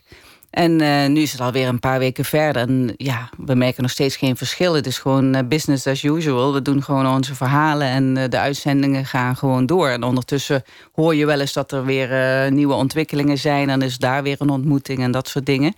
Het is ook best wel moeilijk voor te stellen dat Al Jazeera helemaal zou verdwijnen. Het is natuurlijk een enorm internationaal tv-netwerk geworden. En uh, met zorg opgebouwd uh, in de laatste tien jaar. In ieder geval het Engelstalige kanaal. En dat heeft toch ook wel heel veel steun, ook in de wereld. grappig genoeg, ik had een, een, een diner met de president niet lang geleden, president in Indonesië. En die vroeg ook naar Qatar, naar Al Jazeera. En toen zei hij van, nou ja, als het dan misschien toch misgaat... dan moeten jullie je hoofdkantoor maar hier in Jakarta komen, komen verplaatsen. Ik zei, nou, dat dank je wel voor het aanbod. Maar bedoel, er is gewoon, uh, het is gewoon een begrip geworden, denk ik. Dus het is een beetje moeilijk om dat helemaal weg te denken. Dus ik hoop maar dat het uh, goed komt. Het is een van de weinige uh, journalistieke instituten die de, die de machthebbers nog durft aan te pakken in, in, in de Arabische wereld. Ja, ja, en ook de, een van de eerste die dat uh, überhaupt die dat ooit durfde. durfde. Ja, precies. Dus dat is natuurlijk nog steeds een beetje onwennig, blijkbaar. Uh, en ook iets wat niet echt gewenst is, uh, kennelijk. Dus uh, daar, dat is de strijd die nu gevoerd wordt. En het is wel interessant om te zien uh, hoe Qatar uh, Al Jazeera nu echt enorm aan het verdedigen is. En dat is natuurlijk voor ons ook wel weer een hele geruststelling. En tegelijk ook niet. Want, want doordat Qatar het zo opneemt voor Al Jazeera, wordt eigenlijk ook wel duidelijk dat, dat, dat er wel degelijk banden zijn tussen het Koningshuis en, en Al Jazeera. Het is geloof ik een neef van de emir die de, die de ja, leiding heeft. Ja, maar dat is ook niet echt een geheim. Dus niet echt een geheim. Dat, maar het, uh, het, wordt nu ineens overal benadrukt dat, dat het ook inzet is in, de, in politieke ja, bedoelingen. Precies. Maar het is natuurlijk het, inderdaad het is gewoon de staatsomroep van Qatar. In feite, weet je wel, de, de emir heeft dat gewoon opgezet. De vader van de huidige emir heeft Al Jazeera opgezet. En, uh, en het wordt gewoon volledig door de staat betaald. Dus. Uh, ja, en dat het inzet is geworden in deze onderhandelingen... toont wel aan hoe gevoelig uh, het ligt. En, wat voor macht uh, Al Jazeera toch heeft gekregen de afgelopen jaren. en dat, dat dat toch enorm tegen in heel veel schenen aan het stoten is in de regio. Een punt van kritiek dat ook vaak te lezen is recentelijk... is, is dat ze te mild zijn voor islamisme, voor, voor IS... Is dat iets waar, waar, waar, jij iets in herkent? Waar, nee, jij, waar dat, je iets van ondervindt? Dat, dat herken ik niet. En ik denk dat ook dat is iets wat Saudi-Arabië heeft uh, uh, geroepen, zeg maar, in deze, in deze hele discussie. Waarvan ik denk, nou ja, ik weet niet wat dat vandaan komt, eerlijk gezegd. Uh, want Saudi-Arabië heeft zelf ook bijvoorbeeld natuurlijk in, ook in landen zoals Indonesië, juist daar heel erg het radicalisme gefinancierd en ondersteunt de laatste twintig jaar, uh, zou ik zo zeggen. Dus uh, ik weet niet, dat is een beetje de pot verwijte ketel. En ik weet niet precies waar dat nou vandaan komt. Als, als ik bijvoorbeeld persoonlijk, want ik weet natuurlijk niet... ik, doe, ik maak niet vaak verhalen in het Midden-Oosten, eigenlijk nooit. Maar als ik in Indonesië verhalen maak over IS dan zijn dat gewoon hele kritische verhalen. Net zo goed als ik uh, verhalen maak over de christelijke gouverneur Ahok. Dus dat, dat, dat heeft gewoon een kritische toon. Dus ik zou niet weten waar dat vandaan komt. Eerlijk. Als ik jou goed inschat, ben jij iemand die, die meteen zou opstappen wanneer er ook maar enige druk op zou worden uitgeoefend om iets te verzwijgen of, of ja, niet te vertellen zoals het dat is. Dat heb je goed gezien. Ik, ik, denk dat jij daar, daar geen scrupules in zou hebben. Nee, nee, zeker niet. Nee. En ik hou het ook wel echt nauwlettend in de gaten als er zoiets zou zijn. Maar ik kan natuurlijk vooral uh, oordelen over mijn eigen werk en uh, in mijn eigen werkgebied. En daar heb ik geen enkele druk of wat dan ook uh, ooit meegemaakt. Want ik moet. Het is juist het tegenovergestelde eigenlijk. Ik heb juist veel meer verhalen voor Al Jazeera kunnen maken dan ik ooit uh, eerder voor de NOS heb kunnen maken. Vanwege het feit dat Al Jazeera Indonesië zoveel meer op de kaart heeft gezet. Dus dat ik ook veel meer verschillende soorten verhalen kan maken. En het idee was altijd vanaf het begin, en dat was ook de reden waarom ik uh, bij Al Jazeera ben gaan werken, is dat we een, een stem zouden geven naar degene die de, de voice to the voiceless, zeg maar. En een ander perspectief op de wereld. Niet alleen maar vanuit uh, CNN en uh, BBC perspectief, maar ook een veel breder perspectief van de wereld zouden brengen. Dus mensen in Indonesië ook serieus een, een, een stem zouden geven in de wereld. En dat heb ik ook al die jaren heel goed kunnen doen. En daar ben ik ook heel blij om. Dus dat vind ik echt de meerwaarde van Al Jazeera. En daarom zou het ook zo jammer zijn als het uh, zou ophouden te bestaan. Toen je destijds uh, eerst het erbij ging doen en daarna uh, helemaal voor Al Jazeera koos, werd bij de NOS een beetje lauw gereageerd. Je, je citeert zelf in je boek toenmalig chef buitenland van den Broek, die dan, die dan ergens in de pers verklaarde: we houden het nauwlettend in de gaten. En als het tendentieuze berichtgeving blijkt te zijn. Ja dan, dan zullen we haar daarop toespreken. Ja, het was vanaf het begin af aan, toen ik mensen in mijn omgeving vertelde dat ik voor Al Jazeera ging werken, echt enorm alsof er, alsof er een soort bom ontplofte, weet je wel. Zo van, hoe, hoe kun je dat nou doen? Het is toch een uh, soort uh, netwerk van Al-Qaeda. Iemand zei ook per ongeluk, oh, hoe is het nu bij Al-Qaeda TV, weet je wel? Die maakte die associatie helemaal. Dus ik heb toen in het begin, uh, tien jaar geleden, heb ik ook heel veel uh, uitgelegd over wat Al Jazeera nou precies doet. Want ik voelde echt de neiging om dat recht te zetten. En kijk nou gewoon eens, weet je wel, het, de verhalen die wij maken. je moet gewoon zien wat we doen voordat je zo'n oordeel hebt. Dus ja, ik heb enorm tegen die vooroordelen moeten aanvechten. En ik denk dat we zeker in, de, in, de, ja, misschien na de, na de eerste twee jaren toch echt duidelijk maakten dat Al Jazeera gewoon een uh, heel professioneel internationaal nieuwskanaal was. En daarom is het ook juist zo jammer dat nu die discussie weer begint, weet je wel. En die, en die boycott en dat het nu echt een, een, een politiek spel is geworden rond die zender. Ja, precies. Dat is natuurlijk, wij willen gewoon onze journalistieke verhalen maken. Wij willen helemaal niet het verhaal zelf zijn. Als je dan een keer vrij hebt, dan schrijf je een boek in die periode. Of je maakt, maakt nog een extra film. Het lijkt alsof het altijd over werk gaat bij jou. Ja, maar dat is de laatste jaren valt het wel mee. Want dit boek wat ik heb geschreven is toch al uit 2011. En sindsdien heb ik geen boek meer geschreven. Maar wel een film gemaakt. Dat zou ik wel graag wel weer doen. Ja, een film heb ik wel nog gemaakt. Maar ik moet zeggen, ik ben de laatste... Uh, ja, ik denk dat ik toch iets uh, relaxter ben geworden. Hoe lang blijf je het nog doen? Want, want je, je zoon die is inmiddels op een uh, volwassen leeftijd. Bijna volwassen, ja. Hij is nu net 17. En, en, en zijn plan is waarschijnlijk om ergens te gaan studeren. Ja, ja, we zijn dus nu deze vakantie bezig ook om uh, naar universiteiten voor hem te gaan kijken. Dus hij wil volgend jaar uh, in Europa gaan studeren. Dus dan ja, komt er een verandering. Een enorme verandering. Ja, enorme verandering. Want ik heb natuurlijk sorry, met hem ja, wij zijn toch echt wel een twee-eenheid natuurlijk, mijn zoon en ik, eh, nadat zijn vader is overleden. Dus wij hebben een heel goed, eh, sterke band, zou ik zeggen. Ik hoop dat hij dat ook vindt. maar ja, dus het zou voor mij wel heel moeilijk zijn als hij in Europa zit en ik zit aan het andere eind van de wereld. Ja. Dus dan zou je eigenlijk misschien ook wel, ook wel terug naar Europa willen, wellicht. Ja, ik zit erover na te denken. Ja, ik zit uh, na te denken. En ik denk ook dat het wel tijd is. Uh, om na al die jaren dat ik voor Al Jazeera ook nu weer in Indonesië zit. Om ook uh, eens een iets ander perspectief weer te gaan zien. Van de wereld? Van de wereld, ja. Misschien een heel ander gebied, waar, wat ik nog helemaal niet ken. Heb je ideeën daarover? nog niet echt vaststaande ideeën. Maar ik heb wel iets heel leuks wat ik volgend jaar al ga doen wat ik wel al kan vertellen. En dat is een uh, nieuwe serie voor de Nederlandse televisie uh, gaan we maken. Uh, over Aletta Jacobs. en we gaan in haar voetsporen treden. Dus zeg maar 100 jaar na het, de invoering van het vrouwenkiesrecht... gaan we een reis maken. En dat is een, een serie die is bedacht door producent Paul de Bond... En die wordt uitgevoerd door uh, Djoeke Venega en uh, Marlou van den Bergen. Die gaan, we gaan dus met, met, met een vrouwenteam, zeg maar... Uh, naar Zuid-Afrika, naar Israël, Palestina, Myanmar en Indonesië. En dan ook nog een aflevering in Nederland. En die reis heeft Aletta Jacobs dus, dus vanaf 1911 zoiets heeft ze die gemaakt... om campagne te voeren voor het vrouwenkiesrecht. En we gaan kijken wat er dus 100 jaar later van haar strijd over is. Dus dat is een enorm leuk project. Dat is iets heel anders. Dat is iets heel anders en dat vind ik ook heel leuk. En ik, wil ook een, ja, ik vind het leuk om een hele andere kant uh, van mezelf ook in die serie te laten zien. En ik vind het ook heel erg leuk om uh, ja, gewoon uh, mijn ervaring te gebruiken... om in die landen te gaan kijken. En echt contact daar te maken met, met vrouwen... en te zien wat hun strijd is daar op dit moment. En voor welke omroepen gebeurt dit allemaal? Dit is voor de NTR. Wordt voor dit de NTR? Gemaakt. Ja.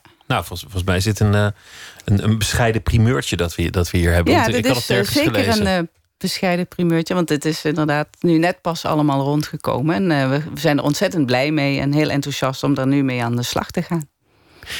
Hoe zie je dat voor je om, om, om een ander leven te gaan leiden? Want, want dit, is, dit is niet het harde nieuws. Dit is niet op het grote verhaal afrennen. Dit is niet uh, de, de bom gaat af en, en boek, Ja. boek een ticket en er naartoe. Is, is dat iets wat je, dat je zou willen? Om, om, ik denk om dat het wel lekker te- is te weer hebben? eventjes, ja. Dat denk ik wel. Dat het ook wel weer eens even fijn is om even wat meer eh, verdieping te krijgen. Wat meer rust en weer eens over dingen wat langer na te denken. Eh, en dan daarna begint het misschien wel weer te kriebelen, weet je wel. Uiteindelijk wel. Het is ook verslavend. Maar wat beklijft er uiteindelijk van, van, van, van zoveel verhalen die je, die je maakt? En, dat- en dat nieuws is ook een soort, soort meedogenloze carousel Ja, die maar doorgaat. iemand vroeg me van de week... eh, hoeveel verhalen heb je eigenlijk gemaakt? Ik zei volgens mij echt een paar duizend. Ik zou het echt niet weten. Ik heb natuurlijk nooit geteld. Het moeten echt duizenden reportages zijn inmiddels. En wat blijft ervan hangen, is echt een, een, een gevoel ehm, dat ik echt heel veel contact met ontzettend veel bijzondere mensen heb gehad al die jaren. Dat ik echt uh, de, het voorrecht heb gehad om hun vragen te stellen over hun leven, die heel persoonlijk waren. En, en, zij hebben dus mijn, hun leven met mij uh, gedeeld, ook al was het maar heel kort. Soms waren de ontmoetingen misschien maar uh, een half uur. Maar er gebeurde wel altijd iets. En dat is wel echt iets wat na al die jaren dat ik dit nu doe, 20 jaar al in Indonesië, wat, wat het meeste bij is gebleven, denk ik. Ook al ontmoet je die mensen dan vaak niet in leuke omstandigheden. Nee, juist dan misschien. Ik maak dan al, we maken altijd contact met, met elkaar. En dat vind ik wel heel erg bijzonder. Waar dan ook, weet je wel. Ook al sta je dan voor een ingestort huis... of uh, liggen de lichamen van haar familie daar of zo. Dat je contact met iemand maakt... en dat je het gevoel hebt dat die persoon... haar of zijn uh, verhaal bij je kwijt kan. Ben je ook anders tegen het, het bestaan aangekijken? Te, tegen je eigen leven?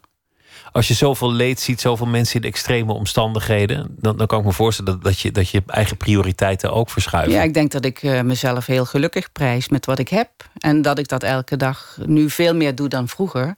Dat ik elke dag uh, ja, daar heel dankbaar voor ben. Dat ik toch echt van de kleine dingen veel meer kan, kan genieten nu. Gewoon een, een ontmoeting, zelfs gewoon eventjes met mijn zoon zijn of eventjes uh, ja, de vogels zien, weet je wel. Dat soort dingen, gewoon kleine dingetjes dat, daar, dat, dat het daarom gaat in het leven. Want als je zulke stapels lijken hebt gezien, of iemand die bijna onthoofd is, of, of uh, mensen bent verloren in je omgeving, dan denk je toch ook over heel veel dingen. Ach, zo erg is dit nou ook weer niet, wat ik ja, nu meemaak. Precies. Ik prijs me heel gelukkig met uh, gezondheid, met vrienden, met familie. Alles om me heen. Heel veel, ja. Ik ben benieuwd waar je terecht komt en of het, of het je ook lukt om. Uh, om, om dat nieuws los te laten. Ja, of dat je gewoon weer een, een correspondentschap uh, zou gaan doen of, of, of iets. Ja, het wordt nog een hele uitdaging. Maar het wordt spannend. Ik wens je heel veel uh, succes met alles dat je nog uh, gaat doen. En uh, dank je wel dat je hier te gast wilde zijn en vertellen over al je avonturen en belevenissen daar in, in Jakarta. En we gaan luisteren naar een Amerikaanse singer-songwriter. En zijn voornaam is dezelfde als zijn woonplaats, Austin, Texas. Dat is waar hij vandaan komt. En hij heet Austin Basham en dit nummer heet All Is Well.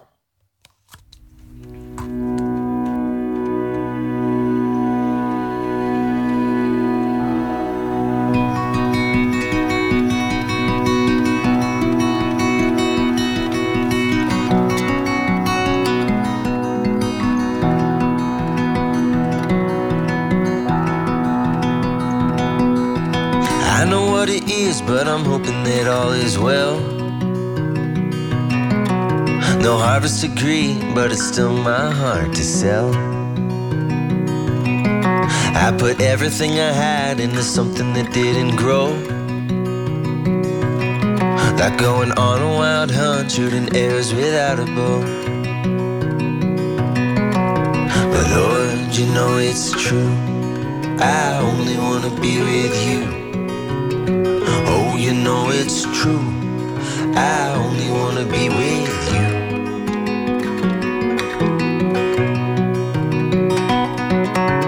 Death is stopping by, and I'm hoping it's not too late. A filthy bishop to thank, shaking hands into a fatal stalemate. Trading riches for love, knock a year or two off of the pen. Still got a hundred left to serve, staring hopeless, uncork the gin. But Lord, you know it's true. I only wanna be with you. Oh, you know it's true.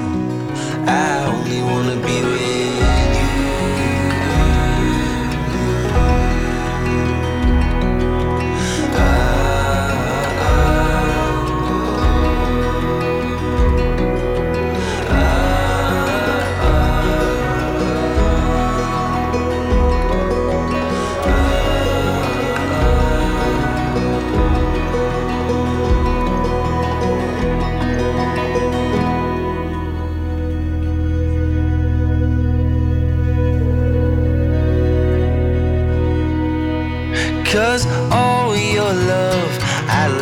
At the door. Don't stop the skies, let them rain, let them pour. All your love, I left it at the door. Don't stop your heart, let it rain, let it pour. Don't stop these tears, let them rain. Let them pour.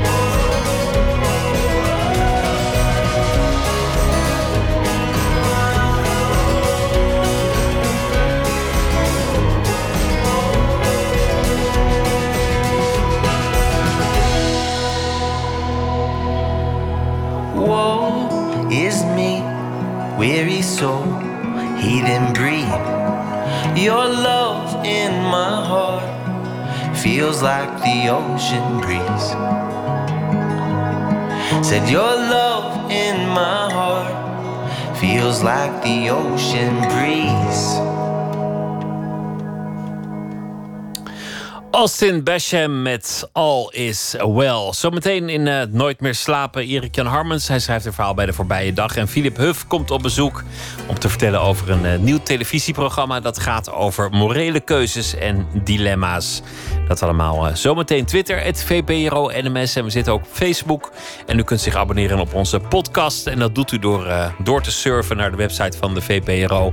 vpro.nl schuine streep Nooit meer slapen of via iTunes... En dan kunt u alle oude afleveringen tot in den treuren terugluisteren. Tot zometeen.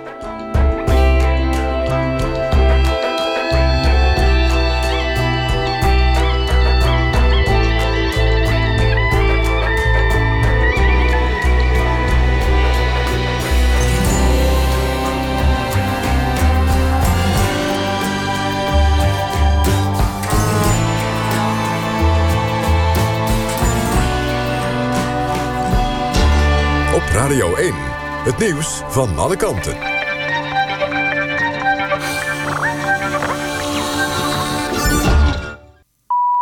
1 uur, Bastiaan Nachtegaal met het NOS-journaal.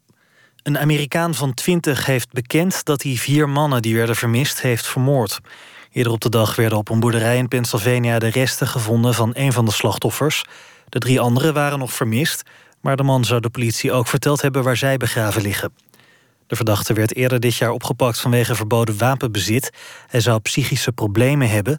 Volgens zijn advocaat heeft hij bekend om te voorkomen dat hij de doodstraf kan krijgen. Het Brabantse dorp Nijnsel bij Eindhoven krijgt een stal voor bijna 18.000 varkens. De gemeenteraad heeft ermee ingestemd, meldt Omroep Brabant. Omwonenden en andere boeren waren tegen de grote stal. Zij vrezen voor hun gezondheid en voor stankoverlast. De gemeente kreeg vorig jaar meer dan 10.000 protestmailtjes... en vorige week werden nog 15.000 handtekeningen aangeboden. Maar volgens het college voldoet de stal aan de laatste regels... en kan die dus gewoon gebouwd worden.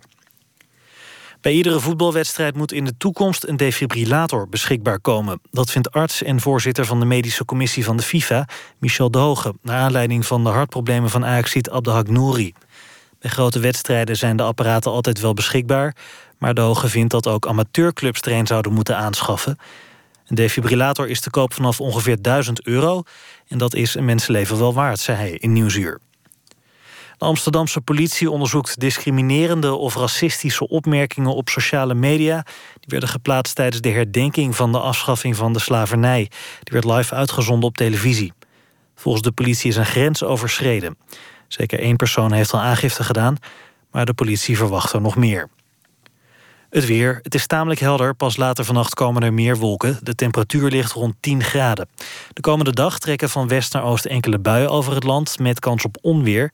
Er is ook van tijd tot tijd zon. Het wordt 18 tot 22 graden. Dit was het NOS Journaal. NPO Radio 1. VPRO. Nooit meer slapen.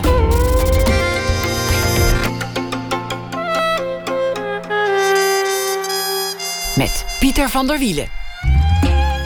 Een nieuw televisieprogramma over de moraal, morele dilemma's. What's the right thing to do? Een van de deelnemers is schrijver Philip Huff en die is hier zo meteen te gast. Correspondent Michel Baas raakte verslaafd aan oorlog. Eind jaren 90 gebeurde dat in Kosovo. Hij schreef er een boek over, Commandant Konijn, een autobiografische roman. En dat eh, gaat over een journalist die verslaafd raakt aan de strijd. En uh, Erik-Jan Harmens is deze week onze vaste schrijver. Hij uh, zal elke nacht een verhaal maken bij de dag die alweer is verstreken. Erik-Jan Harmens, goeienacht. Goeienacht, Pieter. Vertel, er is alweer een dag voorbij. Hoe heeft het kunnen gebeuren en uh, hoe heb je die dag beleefd? Ja, nou, ik heb, ik heb zoals elke dag eigenlijk geschreven, maar ik heb ook gerend. Oh ja. Um, dus vanaf mijn huis in Landsmeer en dan zo helemaal naar de NDSM-werf in Amsterdam is, dit, uh, is dat dan Amsterdam-Noord en dan zo weer het rondje terug. Dus dat is fijn, anderhalf uur hè. rennen. Oh ja, en, ik, ja, ik, had ja. Jou, ik dacht altijd dat jij in Alphen woonde. Ik weet niet waarom. Ja, daar ben ik opgegroeid. Oh, vandaar. Maar je bent er weggekomen. Ik ben er weggekomen op mijn negentiende, ja. Oh ja. ik heb een, een hele lieve zus die altijd wil dat ik terugkom en ik kom steeds niet. Ooit? Ooit? Nou, ik denk het niet. Nee, ik denk het niet. Waar gaat het verhaal over vandaag? Nou, toch maar over uh, Abdel Haknouri, de speler van Ajax. Ach ja. Ja. De arme dus, jongen. Uh, dus ik weet niet of, of, we daarna iets daarover te kletsen hebben of niet, maar dat zullen we dan wel merken. Ik zal het wel voorlezen en dan kijken we wel uh, of we daar nog iets aan toe te voegen hebben. Nou, ga je gang. Abdel Haknouri is een speler van Ajax die komend seizoen echt zou gaan doorbreken in het eerste. Tijdens een oefenwedstrijd afgelopen weekend raakte hij onwel. Eerst ging hij zitten, daarna liggen. Nouri werd op het veld gereanimeerd en in het ziekenhuis in slaap gehouden. Vandaag werd duidelijk dat als gevolg van te weinig zuurstoftoevoer... een groot deel van zijn hersenen niet meer functioneert... en dat de kans op herstel nihil is. De familie van Nouri zegt nog hoop te hebben... en vraagt iedereen niet te stoppen met smeekgebeden, zo schrijft het parool. Zo'n smeekgebed richt je doorgaans tot een god. Maar los van een periode dat ik als kind in Alphen aan de Rijn lid was van de Bijbelclub, heb ik nooit meer tot iemand gebeden. Mijn bezoek aan de Bijbelclub was niet op aandringen van mijn ouders, integendeel. Mijn vader was erop tegen. Waar anderen heimelijk sigaretjes rookten in het speeltuintje, ging ik op zondag stiekem naar de Bijbelclub. We zongen er liedjes als Weet je wel, weet je wel, je bent een tempel. En de B-I-B-E-L, mijn trouwe metgezel, vindt alles wat ik maar nodig heb in de B-I-B-E-L. Al had ik geen idee of God bestond, ik vond het fijn om in het gezelschap te zijn van mensen die bij hemel denken aan een plek daarboven. Iedereen bij de Bijbelclub was aardig voor me en als ze me aankeken, schitterde het in hun ogen. Al is de kans op herstel voor Abdel Haknouri nihil, dat betekent nog niet dat we niet in zijn herstel mogen geloven. Ja, het zou mooi zijn als die, uh, als die zou herstellen. Ik kan er verder Ja. niet zoveel aan toevoegen. Moet, ik moet ook je niet, behalve dat ik het mooi vond, wel van de familie van eh, deze voetballer, dat eh of, of schoon de artsen zeggen dat er nihil kans op herstel is, dat ze toch vragen aan iedereen om ehm, eh, door te gaan met smeekgebeden. En ik dacht, dat is eigenlijk toch wel heel erg sterk. Snap je? Nou ja, Ehm, dat, ik, ook, ook heel begrijpelijk dat je, dat, Ja. je, dat je de hoop niet opgeeft. Ik bedoel, gevoel en, en, en ratio zijn niet altijd helemaal in overeenstemming. Nee, maar het is wel heel mooi als we gewoon allemaal blijven hopen. En eh, ehm, eh, dat vond ik gewoon een hele mooie gedachte voor vandaag. Blijven hopen, ondanks dat het volgens de artsen dan niet heel veel kans heeft, blijven we het toch doen. Ja, en ik had gisteren hier een dominee te gast die, die naast eh, bidden ook vindt dat je mag vloeken.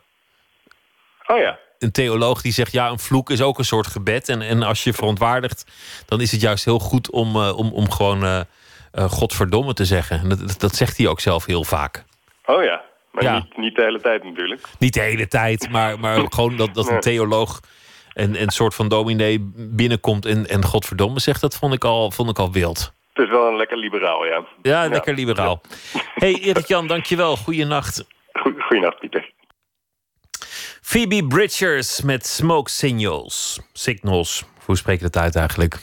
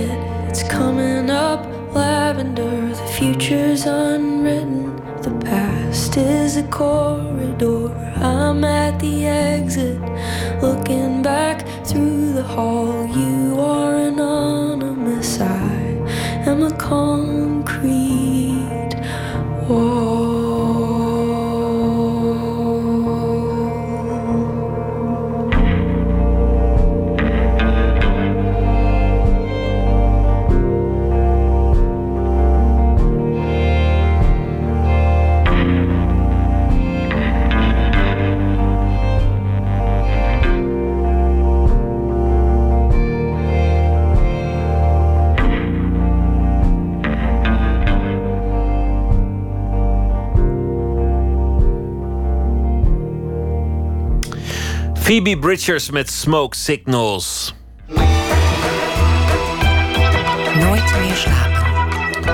Correspondent Michel Maas raakte in Kosovo eind jaren 90 verslaafd aan oorlog. Twaalf jaar later wordt hij in Zuidoost-Azië neergeschoten in Thailand tijdens grootschalige protesten tegen de regering al daar. Het was live te horen in een uitzending op NPO Radio 1. In zijn autobiografische roman Commandant Konijn vertelt Maas naar aanleiding van deze gebeurtenis over hoe de oorlog in Kosovo hem opslokte en weer uitspuugde. Toen de vrede eenmaal getekend was, was Maas alles kwijt. En Nicolaou sprak eerder dit jaar met Maas.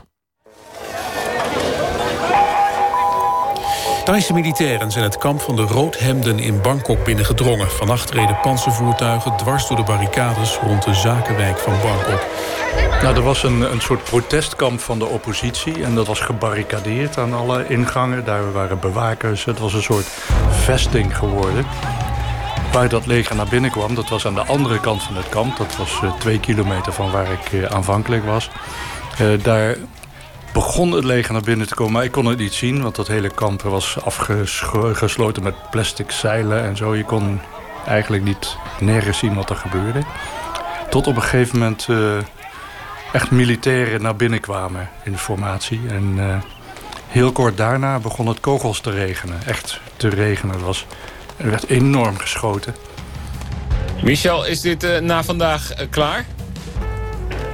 Nou, als het leger uh, doorloopt tot uh, de andere kant... Nou, ik, ik was met Hilversum aan de lijn. kilometer vandaan. Dacht je toen niet van ik moet ophangen? Of dacht je, hé, hey, dit is mooie radio? Ik dacht, dat, dat is mooi achtergrondgeluid. Ja. Maar ja, het kwam heel snel heel dichtbij. Ja. Nee, ik was niet bang. Ik, en dat is ja, misschien een beetje de naïviteit van een journalist. Dat je denkt van, ik heb hier niks mee te maken. Waarom zouden ze op mij schieten? Ik, uh, ik ben alleen maar een toeschouwer. Ik kom alleen even kijken. Goed, Michel. Doe voorzichtig. Hallo? Wat gebeurt er nu? Hallo? Terwijl ik aan de telefoon was, begon iedereen om mij heen te rennen. En begon ik mee te rennen. En... Michel, wat gebeurt er?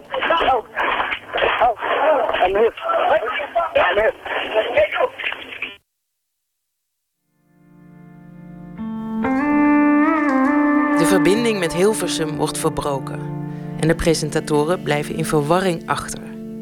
Michel Maas blijkt in zijn rug geraakt door een kogel. Hij wordt naar het ziekenhuis vervoerd waar het gelukkig allemaal mee blijkt te vallen. Dit is niet de eerste keer dat hij in een vuurgevecht terechtkomt. Eind jaren 90 doet hij als Volkskrant-correspondent verslag van de oorlog in Kosovo. Ik was correspondent Oost-Europa en ik kreeg uh, Kosovo, de Balkan, kreeg ik toegeschoven door de hoofdredactie van uh, neem die er maar bij. Dus dat heb ik toen gedaan. Maar op dat moment was er geen oorlog. Maar ja, toen kwam ik voor het eerst in Kosovo en eigenlijk meteen daarna begon daar die oorlog te borrelen. En ja, nieuwsgierig als ik was, ging ik daar wel kijken en steeds vaker kijken. En steeds dichterbij en steeds langer. In zijn autobiografische roman Commandant Konijn schrijft Maas over de gebeurtenissen in Bangkok, maar vooral ook over die oorlog in Kosovo. Een oorlog die hem volledig opslokt, die hem bijna tot een junkie maakt. Deze oorlog moet nog beginnen. Hij zal beginnen, maak je geen zorgen. Dat gaat gebeuren straks. Dan vliegen hier de kogels. Ik wil niets liever. Dat weet ik nu zeker. Laat ze maar vliegen, die kogels. Nooit heb ik iets zo helder gewild als dit. gaat geleidelijk. En dat is uh, waarschijnlijk met elke verslaving zo. In het begin denk je, ah, het kan geen kwaad, ah, het valt wel mee. En, uh, en die oorlog die, uh, die groeide om mij heen. En wat daar verslavend aan is, dat is eigenlijk het hele het totaal. Het is de manier van leven. Het is een, een beetje rauwige manier van leven. Je hebt geen ja, de cultuur valt van je af. Je hebt alleen maar, het gaat om leven en dood. Het gaat over het, het pure leven, zou je bijna kunnen zeggen.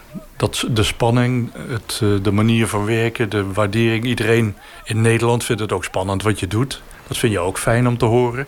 De eer. Ja, de eer, maar ja. Nou, ik ben nooit een journalist geweest die, die per se op de voorpagina wil, moet. Maar als het dan gebeurt, is het wel fijn. Dus, uh, en als het dan zo vaak gebeurt en zo makkelijk gebeurt, dan worden de gewoonten. En uh, ja, dan, dan die, die hele oorlog wordt een gewoonte. En op een gegeven moment wordt het meer dan dat. Want dan kun je niet meer weg. Dan, uh, dan is het een verslaving. Dan, dan wil je niet meer thuis zijn, want dan zit je daar vijf minuten en dan denk je, ja, straks gebeurt er wat en dan mis ik het. En dan ga je weer. Even sigaretten halen en dan één, twee, drie maanden niet meer thuiskomen. Of helemaal niet meer. Daar zal het op uitdraaien. Ik hou mezelf voor dat ik het kan veranderen, als ik maar wil. Nu wil ik nog niet, maar straks, als ik wel wil, dan keer ik de oorlog gewoon de rug toe en blijf ik thuis. Ik kan het best, je zult het zien. De NAVO heeft vanavond luchtaanvallen uitgevoerd op Servische doelen in en buiten Kosovo. Bij de actie waren ook zes Nederlandse toestellen betrokken. De bombardementen begonnen rond 8 uur. En toen brak de hel los, zou je kunnen zeggen. De NAVO-bombardementen begonnen. En eigenlijk alle journalisten werden, uh, die, die gingen naar buiten. En jij uiteindelijk ook. Maar je hebt alle mogelijke moeite gedaan om weer terug die oorlog in te kunnen. Hoeveel idealisme was het dan en hoeveel die verslaving waar je het over hebt? Ja, dat is een moeilijke. Want uh, je had het gevoel dat het een belangrijk verhaal was dat verteld moest worden. Het moest ook verteld worden, want er, er, werd zoveel onzin beweerd over Kosovo. Dus het enige wat je kon vertrouwen in zo'n oorlog is je eigen ogen, je eigen waarneming. Dus het was belangrijk om daar te zijn. Maar op een gegeven moment wordt je verslaving een verslaving. En dan ga je datzelfde argument gebruiken als een excuus om daar maar naartoe te kunnen. Ja, het is belangrijk, ik moet erheen, dat verhaal moet verteld worden. En dat is dan eigenlijk maar een excuus voor wat je eigenlijk wil zeggen. Is, ik vind het lekker om daar te zijn.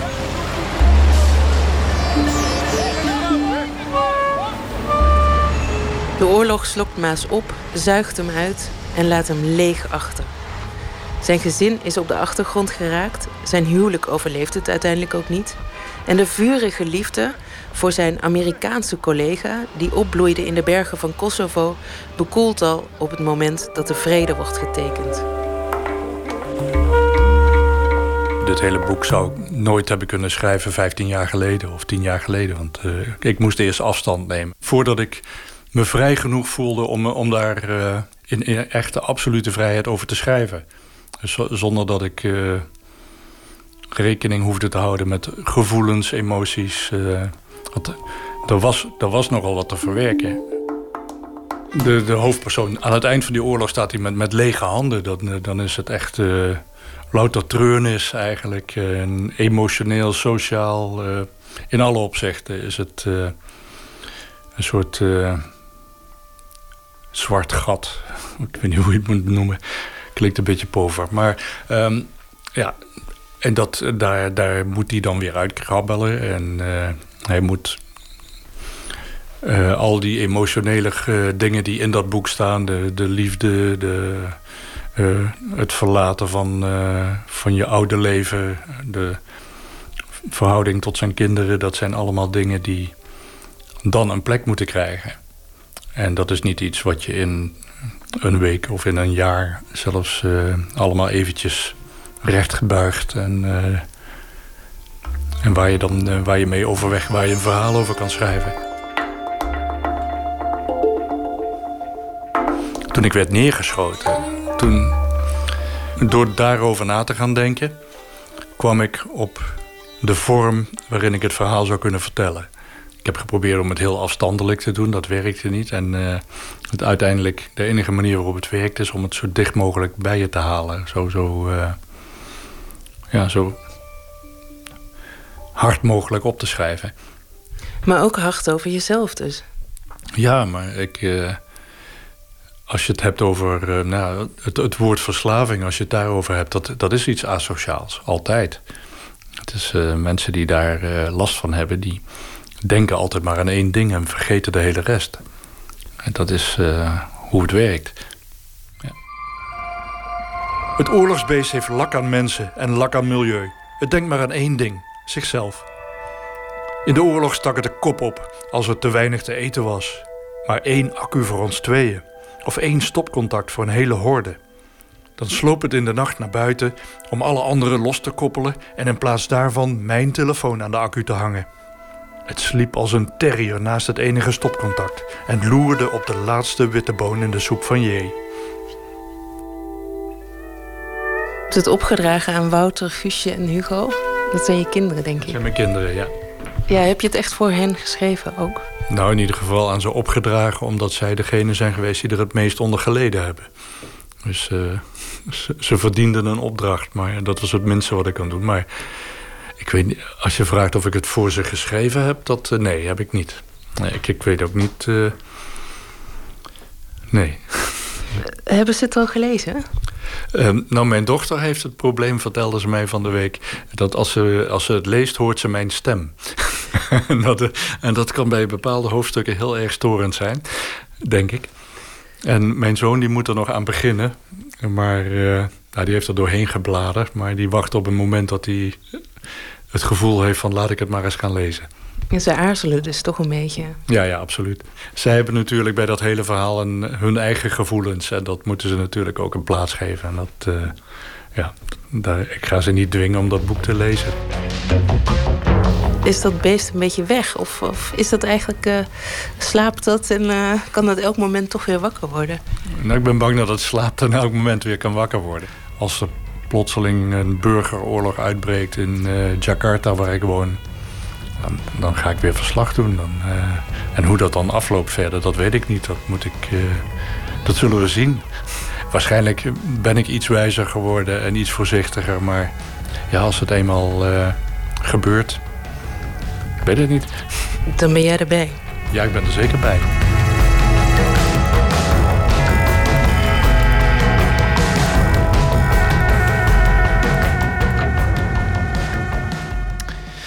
Commandant Konijn, de tweede roman van Michel Maas. Een bijdrage van Emmy Collau was dat. Luke Temple begon ooit als beeldend kunstenaar.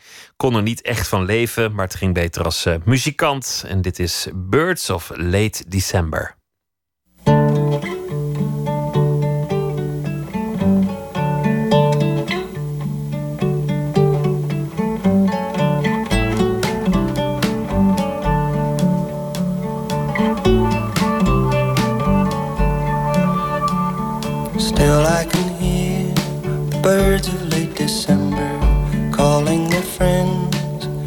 Outside in the snow as mother and father had their talk. Still undecided who would walk. Us on the stairs, trying not to listen. No one aware what was really going on. Still in the snow, they kept their rounds cars in the distance leaving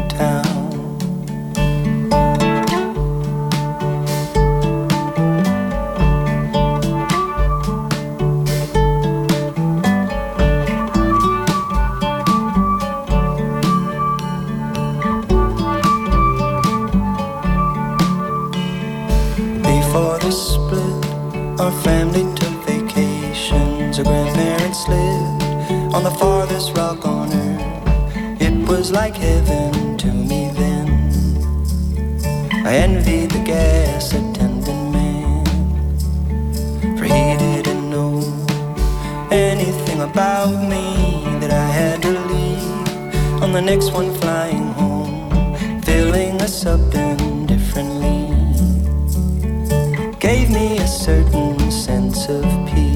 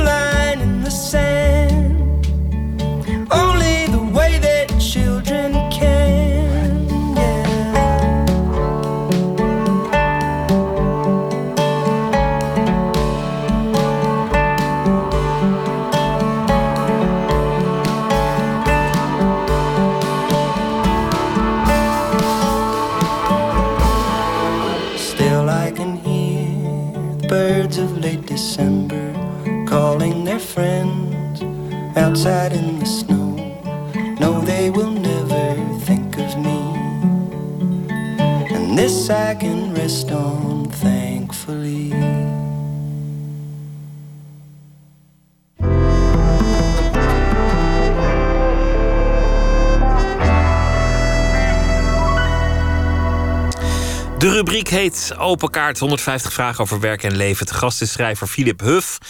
Studeerde filosofie en geschiedenis. Schreef meerdere romans, waaronder Niemand in de stad uit 2012 en Boek van de Doden uit 2014. Schrijft ook scenario's, verhalen en essays. En is een van de deelnemers van een nieuw programma van de Human. What's the right thing to do? Over ethische en morele dilemma's. Zou je bijvoorbeeld één persoon kunnen laten sterven als je daarmee vijf levens kunt redden? Een klassieker is dat. Philip Huff heeft eh, al eerder getoond middels eh, uitspraken en opinieartikelen dat hij zeer begaan is met de ethiek en de moraal. Dus eh, hartelijk welkom, Philip Huff. Dank je. Hoe gaan jullie dat doen eh, in, in dat programma? Eh, nou, het blijft theoretisch. We gaan niet echt eh, één of Jammer. één iemand doodmaken vijf mensen te redden. Daar gaan de kijkcijfers. Eh, het is een zondagavond filosofisch praatprogramma. voorafgaand aan zomergasten. Dus de, ik weet niet of de kijkcijfers de voornaamste overwegingen zijn geweest. In ieder geval niet bij mij. Ik vond het vooral heel leuk om ehm, met twintig andere mensen van mijn leeftijd van over de hele wereld. Eh, over dingen te praten en vooral veel te luisteren. Want er waren dus twintig anderen. eh, over privacy, eh, immigratie. eh, dingen waar, waar nu heel veel over te doen is. Jullie kregen bijstand van, van een van de grootste denkers in de wereld op dat gebied, namelijk Michael Sandel.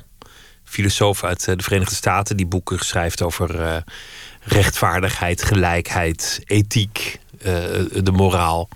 Dat soort dingen. Wat is zijn rol in het programma?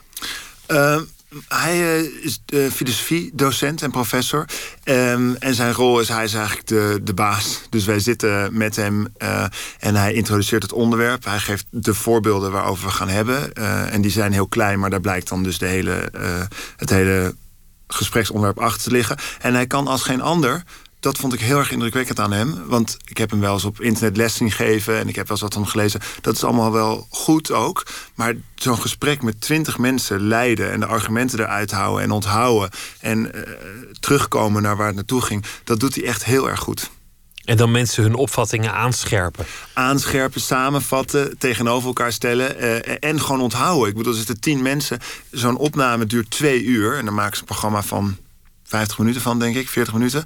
Maar hij moet dus twee uur lang dat gesprek in de gaten houden. En soms ook op iets terugkomen dat een kwartier daarvoor was. En dan samenvatten wat iemand heeft gezegd. En dat zijn natuurlijk allemaal mensen die niet op een mondje zijn gevallen. Dus die doet, moet hij dan doen op een manier dat zij knikken en daar akkoord mee gaan. In plaats van weer met hem in gesprek gaan over hoe hij ze samenvat. Want dan, dan, dan blijf je in een soort echo-kamer. blijf je bezig. Ja.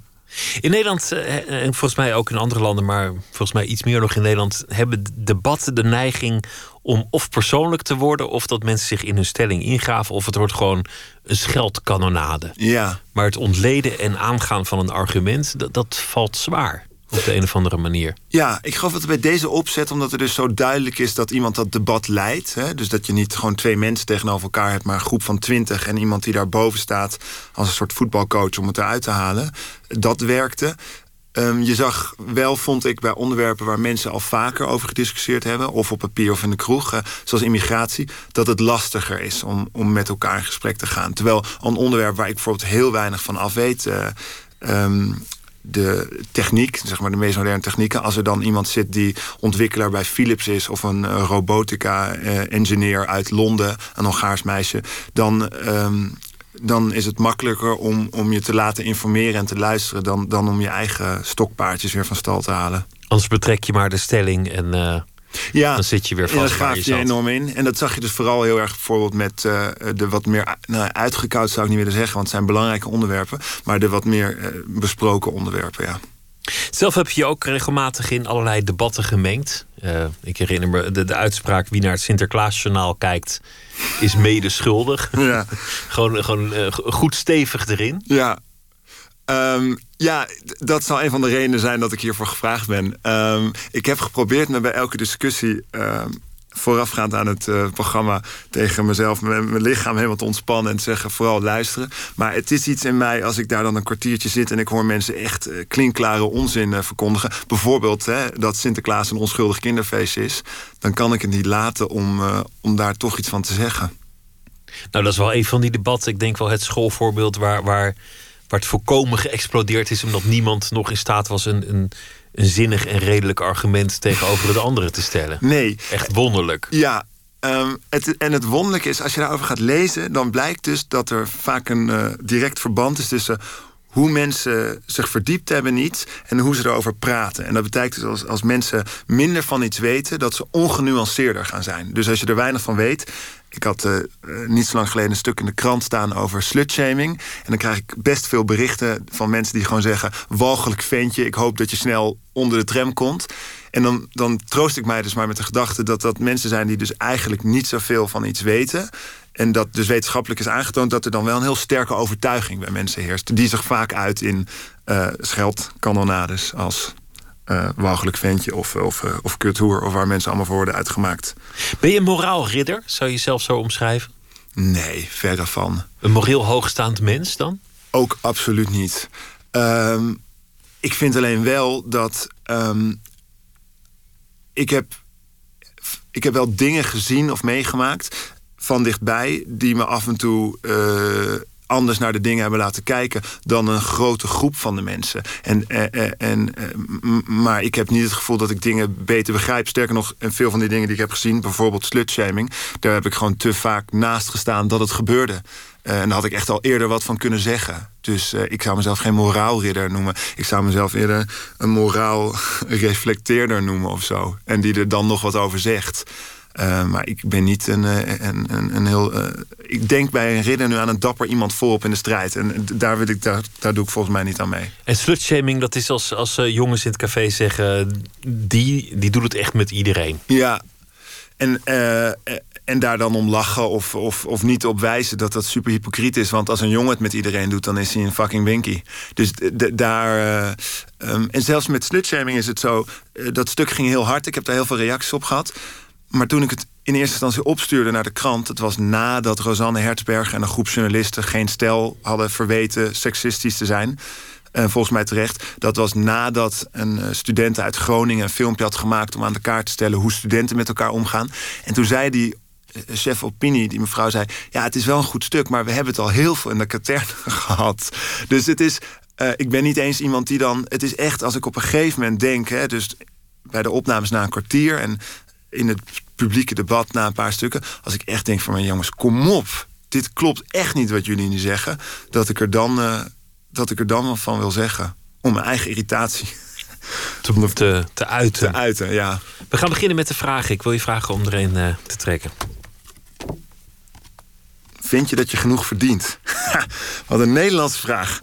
Ehm, ja, ik vind dat ik genoeg verdien. God, eh, ik doe wat ik leuk vind en ik verdien er genoeg geld mee om te wonen waar ik graag wil wonen en de dingen te doen die ik leuk vind.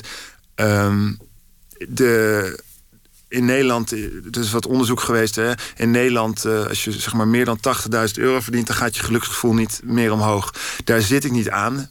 Dus misschien als de komende jaren nog wat groeit mijn inkomen, dat ik je kan zeggen dat er nog wat meer geluk bij had gekund. Maar eh, ik verdien genoeg om precies te doen wat ik wil. Dus ja, ik vind dat ik genoeg verdien. En je woont in New York. Ja. En van daaruit werk je, dus ja, je verdient genoeg. Ja. Kort Nog en een krachtig.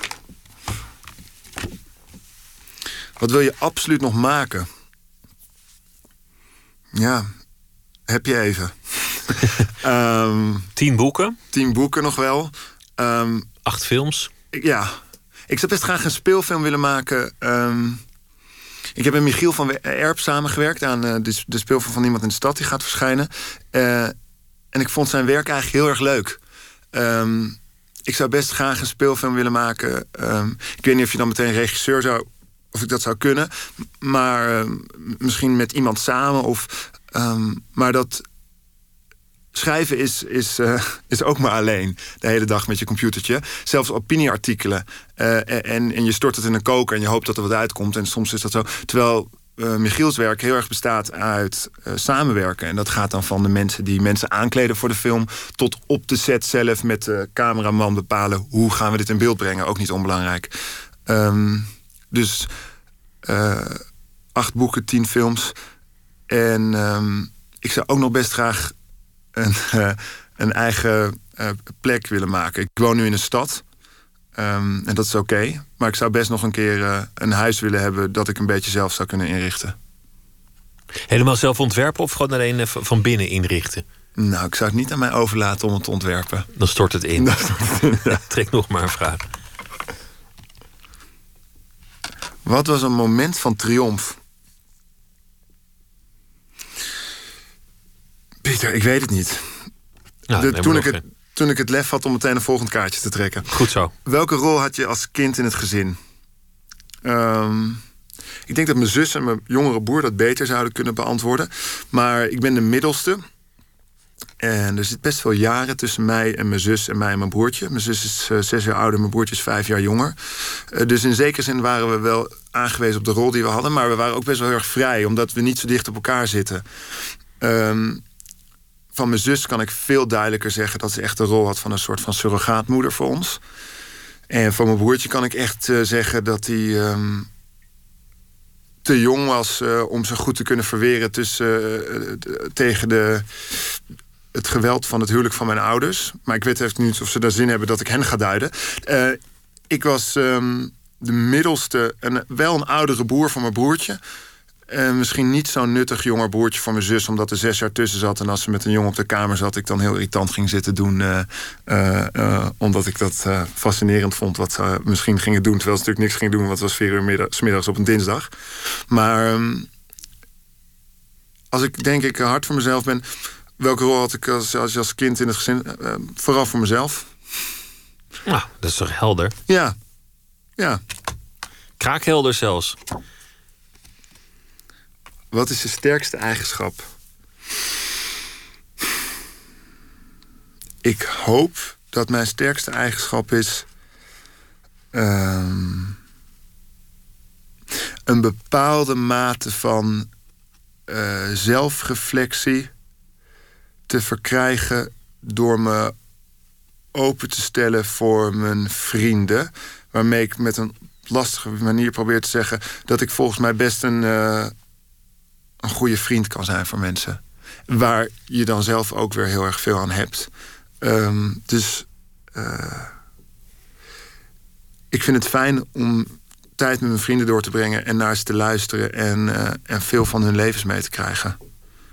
Um, dat is volgens mij een eigenschap die ik heb, die oké is. We gaan er nog geen doen. Kan je leven van wat je doet? Dat hebben we al beantwoord. Die hebben we besproken. Je sjoemelde er een weg. Ja, die, Ik zag het. die was namelijk... Wat wilde je worden toen je 13 was? Schrijver. Oh ja. Welk bedrog is er sterk bijgebleven? Nou, um, daar had ik het toevallig vanmiddag met een vriend over tijdens de lunch. Dat is me eigenlijk... Uh, dat is me pas net geleerd. Um, we hadden het over Game of Thrones. Het nieuwe seizoen gaat uh, eraan komen. En uh, ik heb naar Amerika een doos uh, boeken meegenomen. Twee dozen. Eén doos met mijn lievelingsboeken. En één doos met boeken die ik nog wilde lezen. En daar zat de Game of Thrones reeks in. Want ik had de serie gezien die ik erg goed vind. En ik wilde nou eens kijken wat voor een boek dat dan was. En ik las dat boek. En in dat boek zijn de schurken van het stuk echt schurken. Maar op zo'n manier dat je denkt, ja, het is voor, voor, voor een serie en voor een boek interessant. Maar zo zijn mensen toch niet echt. Uh, zo, zo, zo eendimensionaal uh, uh, kwaadig, kwaad. Um, en eh, ik heb een soort eigenschap om bedrog of, of dat je verneukt wordt door mensen vrij snel te vergeten. En ehm, ik heb sinds een tijdje een heel lief vriendinnetje. En, en die heeft een betere morele abacus. Dus die houdt beter bij wat mij geflikt wordt. En uh, die kan zich er soms over verbazen dat. Uh, dat ik dan kom ik terug van een feestje en zeg ik ook, oh, stond heel leuk met die en die te praten. En zegt ze echt, die zei vorige keer nog dit of dat over jou. Um, dus bedrog is me eigenlijk de les of de, het antwoord op de vraag is. Ik heb pas sinds kort een, met hulp een soort radar ontwikkeld voor dat bedrog, uh, zoals dat in, in, in, boeken plaatsvindt, ook in je eigen leven plaatsvindt. En ik heb er zelfs hulp bij nodig gehad om dat in te gaan zien. Um, Terwijl die oude mentaliteit ook, ook wel te prijzen is. Dat je er gewoon overheen stapt. Wat, wat wel het risico op herhaling met zich meebrengt. Dat, dat, je, dat je nog een keer naar dezelfde hypotheekadviseur gaat. Ja, die jou de vorige keer een woekerpolis gaf. Dat is te ontraden. Ja. Hoewel de nieuwe het waarschijnlijk ook gaat doen, maar vooruit. Ja. Maar, maar ergens overheen stappen, over bitterheid, over, over, over slechte ervaringen. Gewoon weer op een feestje met iemand praten. Ik vind het ook wel mooi. Ik ook. Um, mijn broertje die een fotografisch geheugen heeft. En als ik zeg fotografisch, dat hij echt het nummerbord van de, de auto van onze ouders toen we zes waren nog uh, kan opnoemen. En welke stickers er omheen zaten van, van, van, van de garage.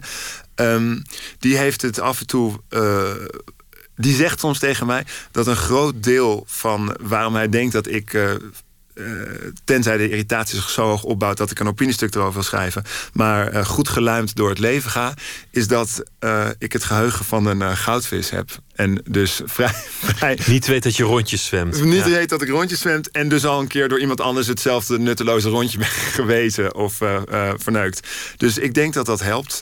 ja.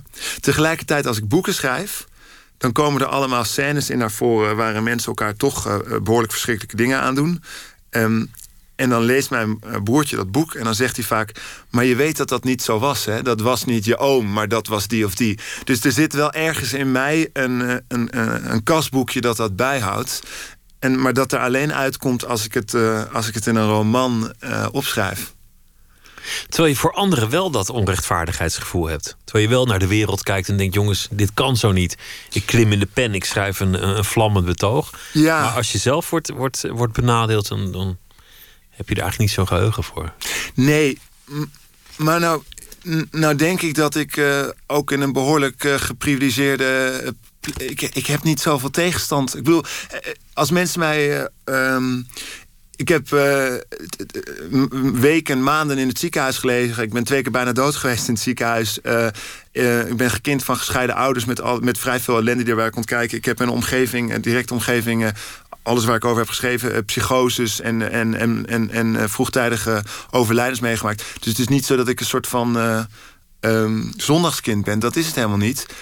alleen als ik s ochtends wakker word, dan dwingt het leven mij toch altijd tot een soort van positiviteit. Omdat cynisme me daar niet bij verder helpt. Alleen ik kan me voorstellen dat er een boel mensen zijn en daar hoef je maar films van Daniel Blake voor te kijken... of af en toe eens met iemand anders in je omgeving te praten... die niet zo gefortuneerd is, die wakker worden... en die wel een soort van gewicht op zich voelen liggen. En wat mij het meeste stoort, is als andere mensen dat gaan bagatelliseren. Daar word ik uh, kniftig van. Dus als mensen uh, gaan zeggen... ja, maar, ja, maar Zwarte Piet, dat valt toch allemaal wel mee? Dan denk ik, ja, ben jij als kind van Surinaamse ouders ooit midden in de zomer een, een, een bedrijf binnengelopen... en hebben ze tegen jou gezegd... oh, Sinterklaas komt vroeg dit jaar. Heb jij dat ooit meegemaakt? Weet je wel, daar word ik, daar word ik driftig van, ja. En in mijn eigen leven uh, uh, uh, is het een soort combinatie... tussen vergeetachtigheid en, en, een, en een behoorlijke portie geluk.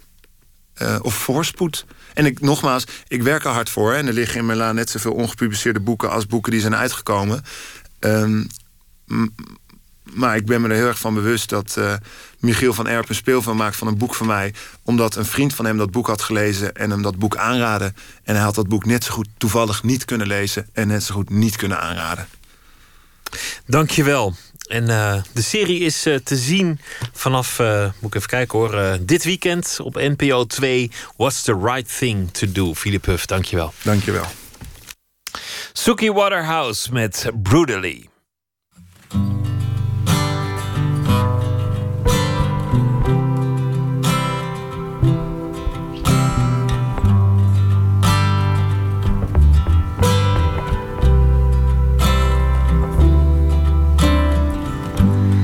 Yes, it all goes somewhere unknown. Turn around and leave it all behind. Once again, I've drawn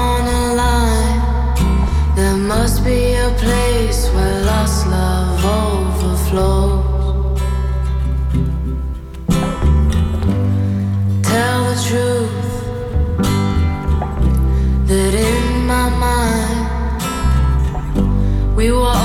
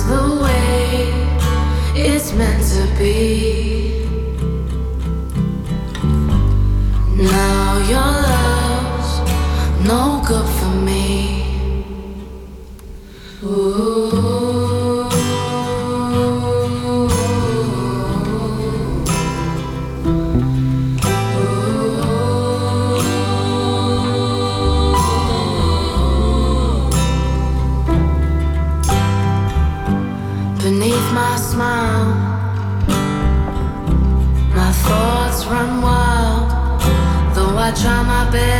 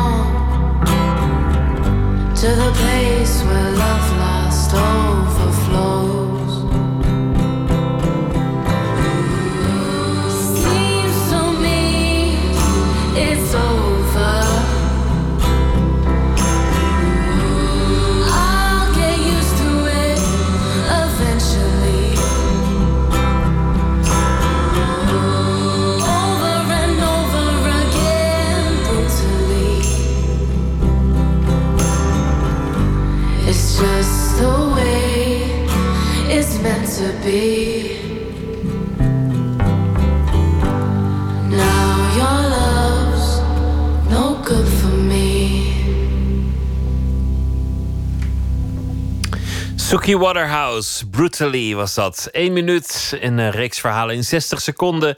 Deze is gemaakt door Anne Martens en heet Epidemiologie. Mijn naam is Frits Roosendaal. Ik ben hoogleraar klinische epidemiologie in Leiden.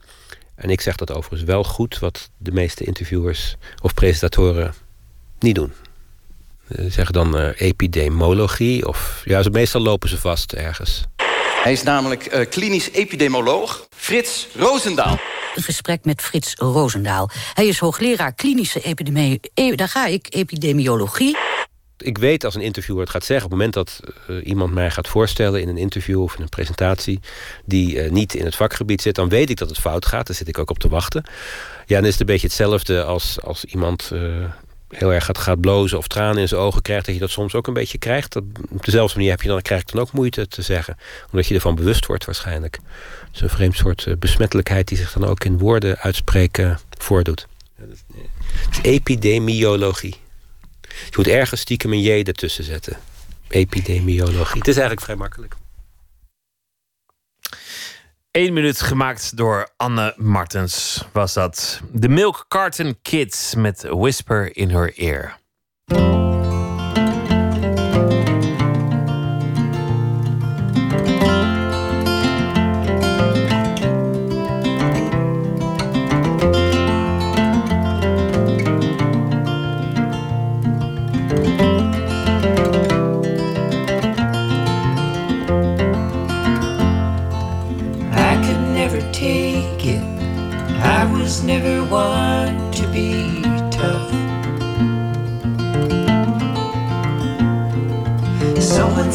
Make it.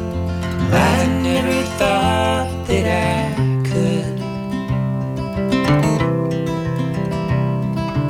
Follow up the pieces every time your misery clears. A spectacle of mercy running down the hope that appears.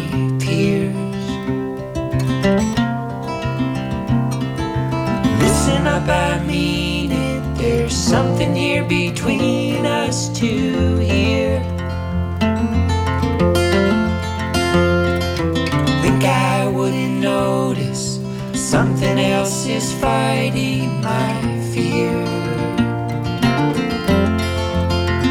If I had one more try, I could fly with her,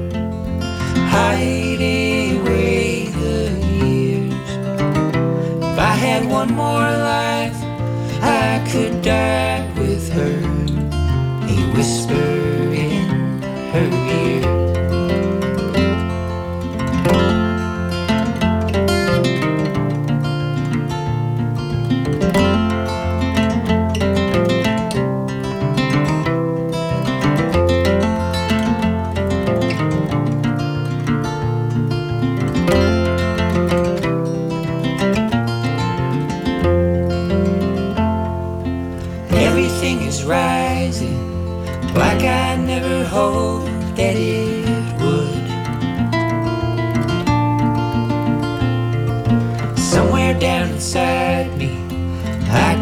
never find what was good.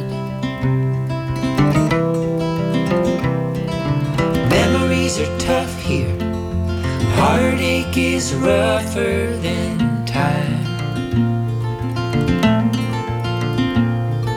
Someone left a promise, and I'm already aching to try.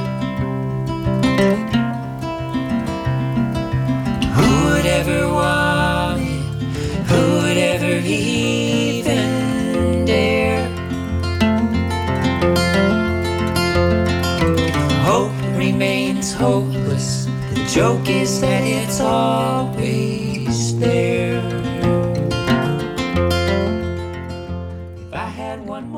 De Milk Carton Kids met Whisper in Her Ear van het album Ashen Clay uit 2013.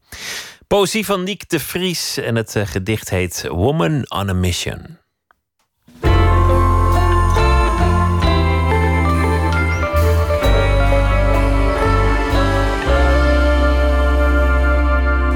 Woman on a Mission. Het was de zomer van 2010. Steeds hoorde ik een liedje op de radio en op de televisie. I am a woman on a mission. Het klonk prachtig en vol overtuiging. De zangeres zag er ook goed uit. Maar hoe vaak ik het liedje ook hoorde, ik kon niet precies uitvinden waar de missie nou eigenlijk naartoe ging. Ik zocht de tekst op op internet, maar eerlijk gezegd had ik nog steeds geen idee. Ik stond op het punt om een grote hekel aan het liedje te krijgen. Toen ik het nog één keer op de radio voorbij hoorde komen en het plotseling begreep. Het hoeft helemaal nergens heen te gaan in het leven. Het hebben van een missie is tegenwoordig genoeg.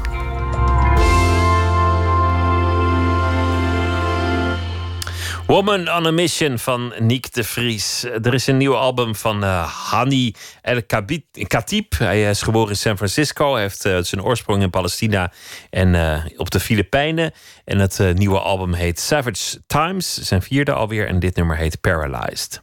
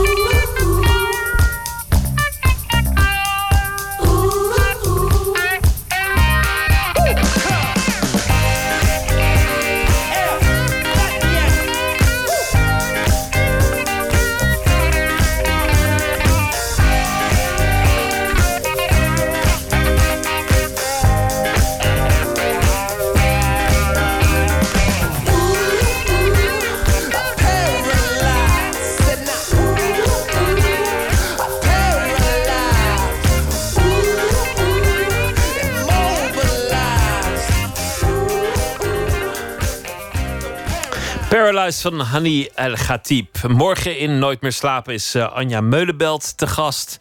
Zij eh, is feministisch, eh, brak door in 1976 met De Schaamte voorbij. En haar laatste boek heet Feminisme, terug van nooit weg geweest. Dat allemaal morgen in Nooit meer slapen. En voor nu een hele goede nacht.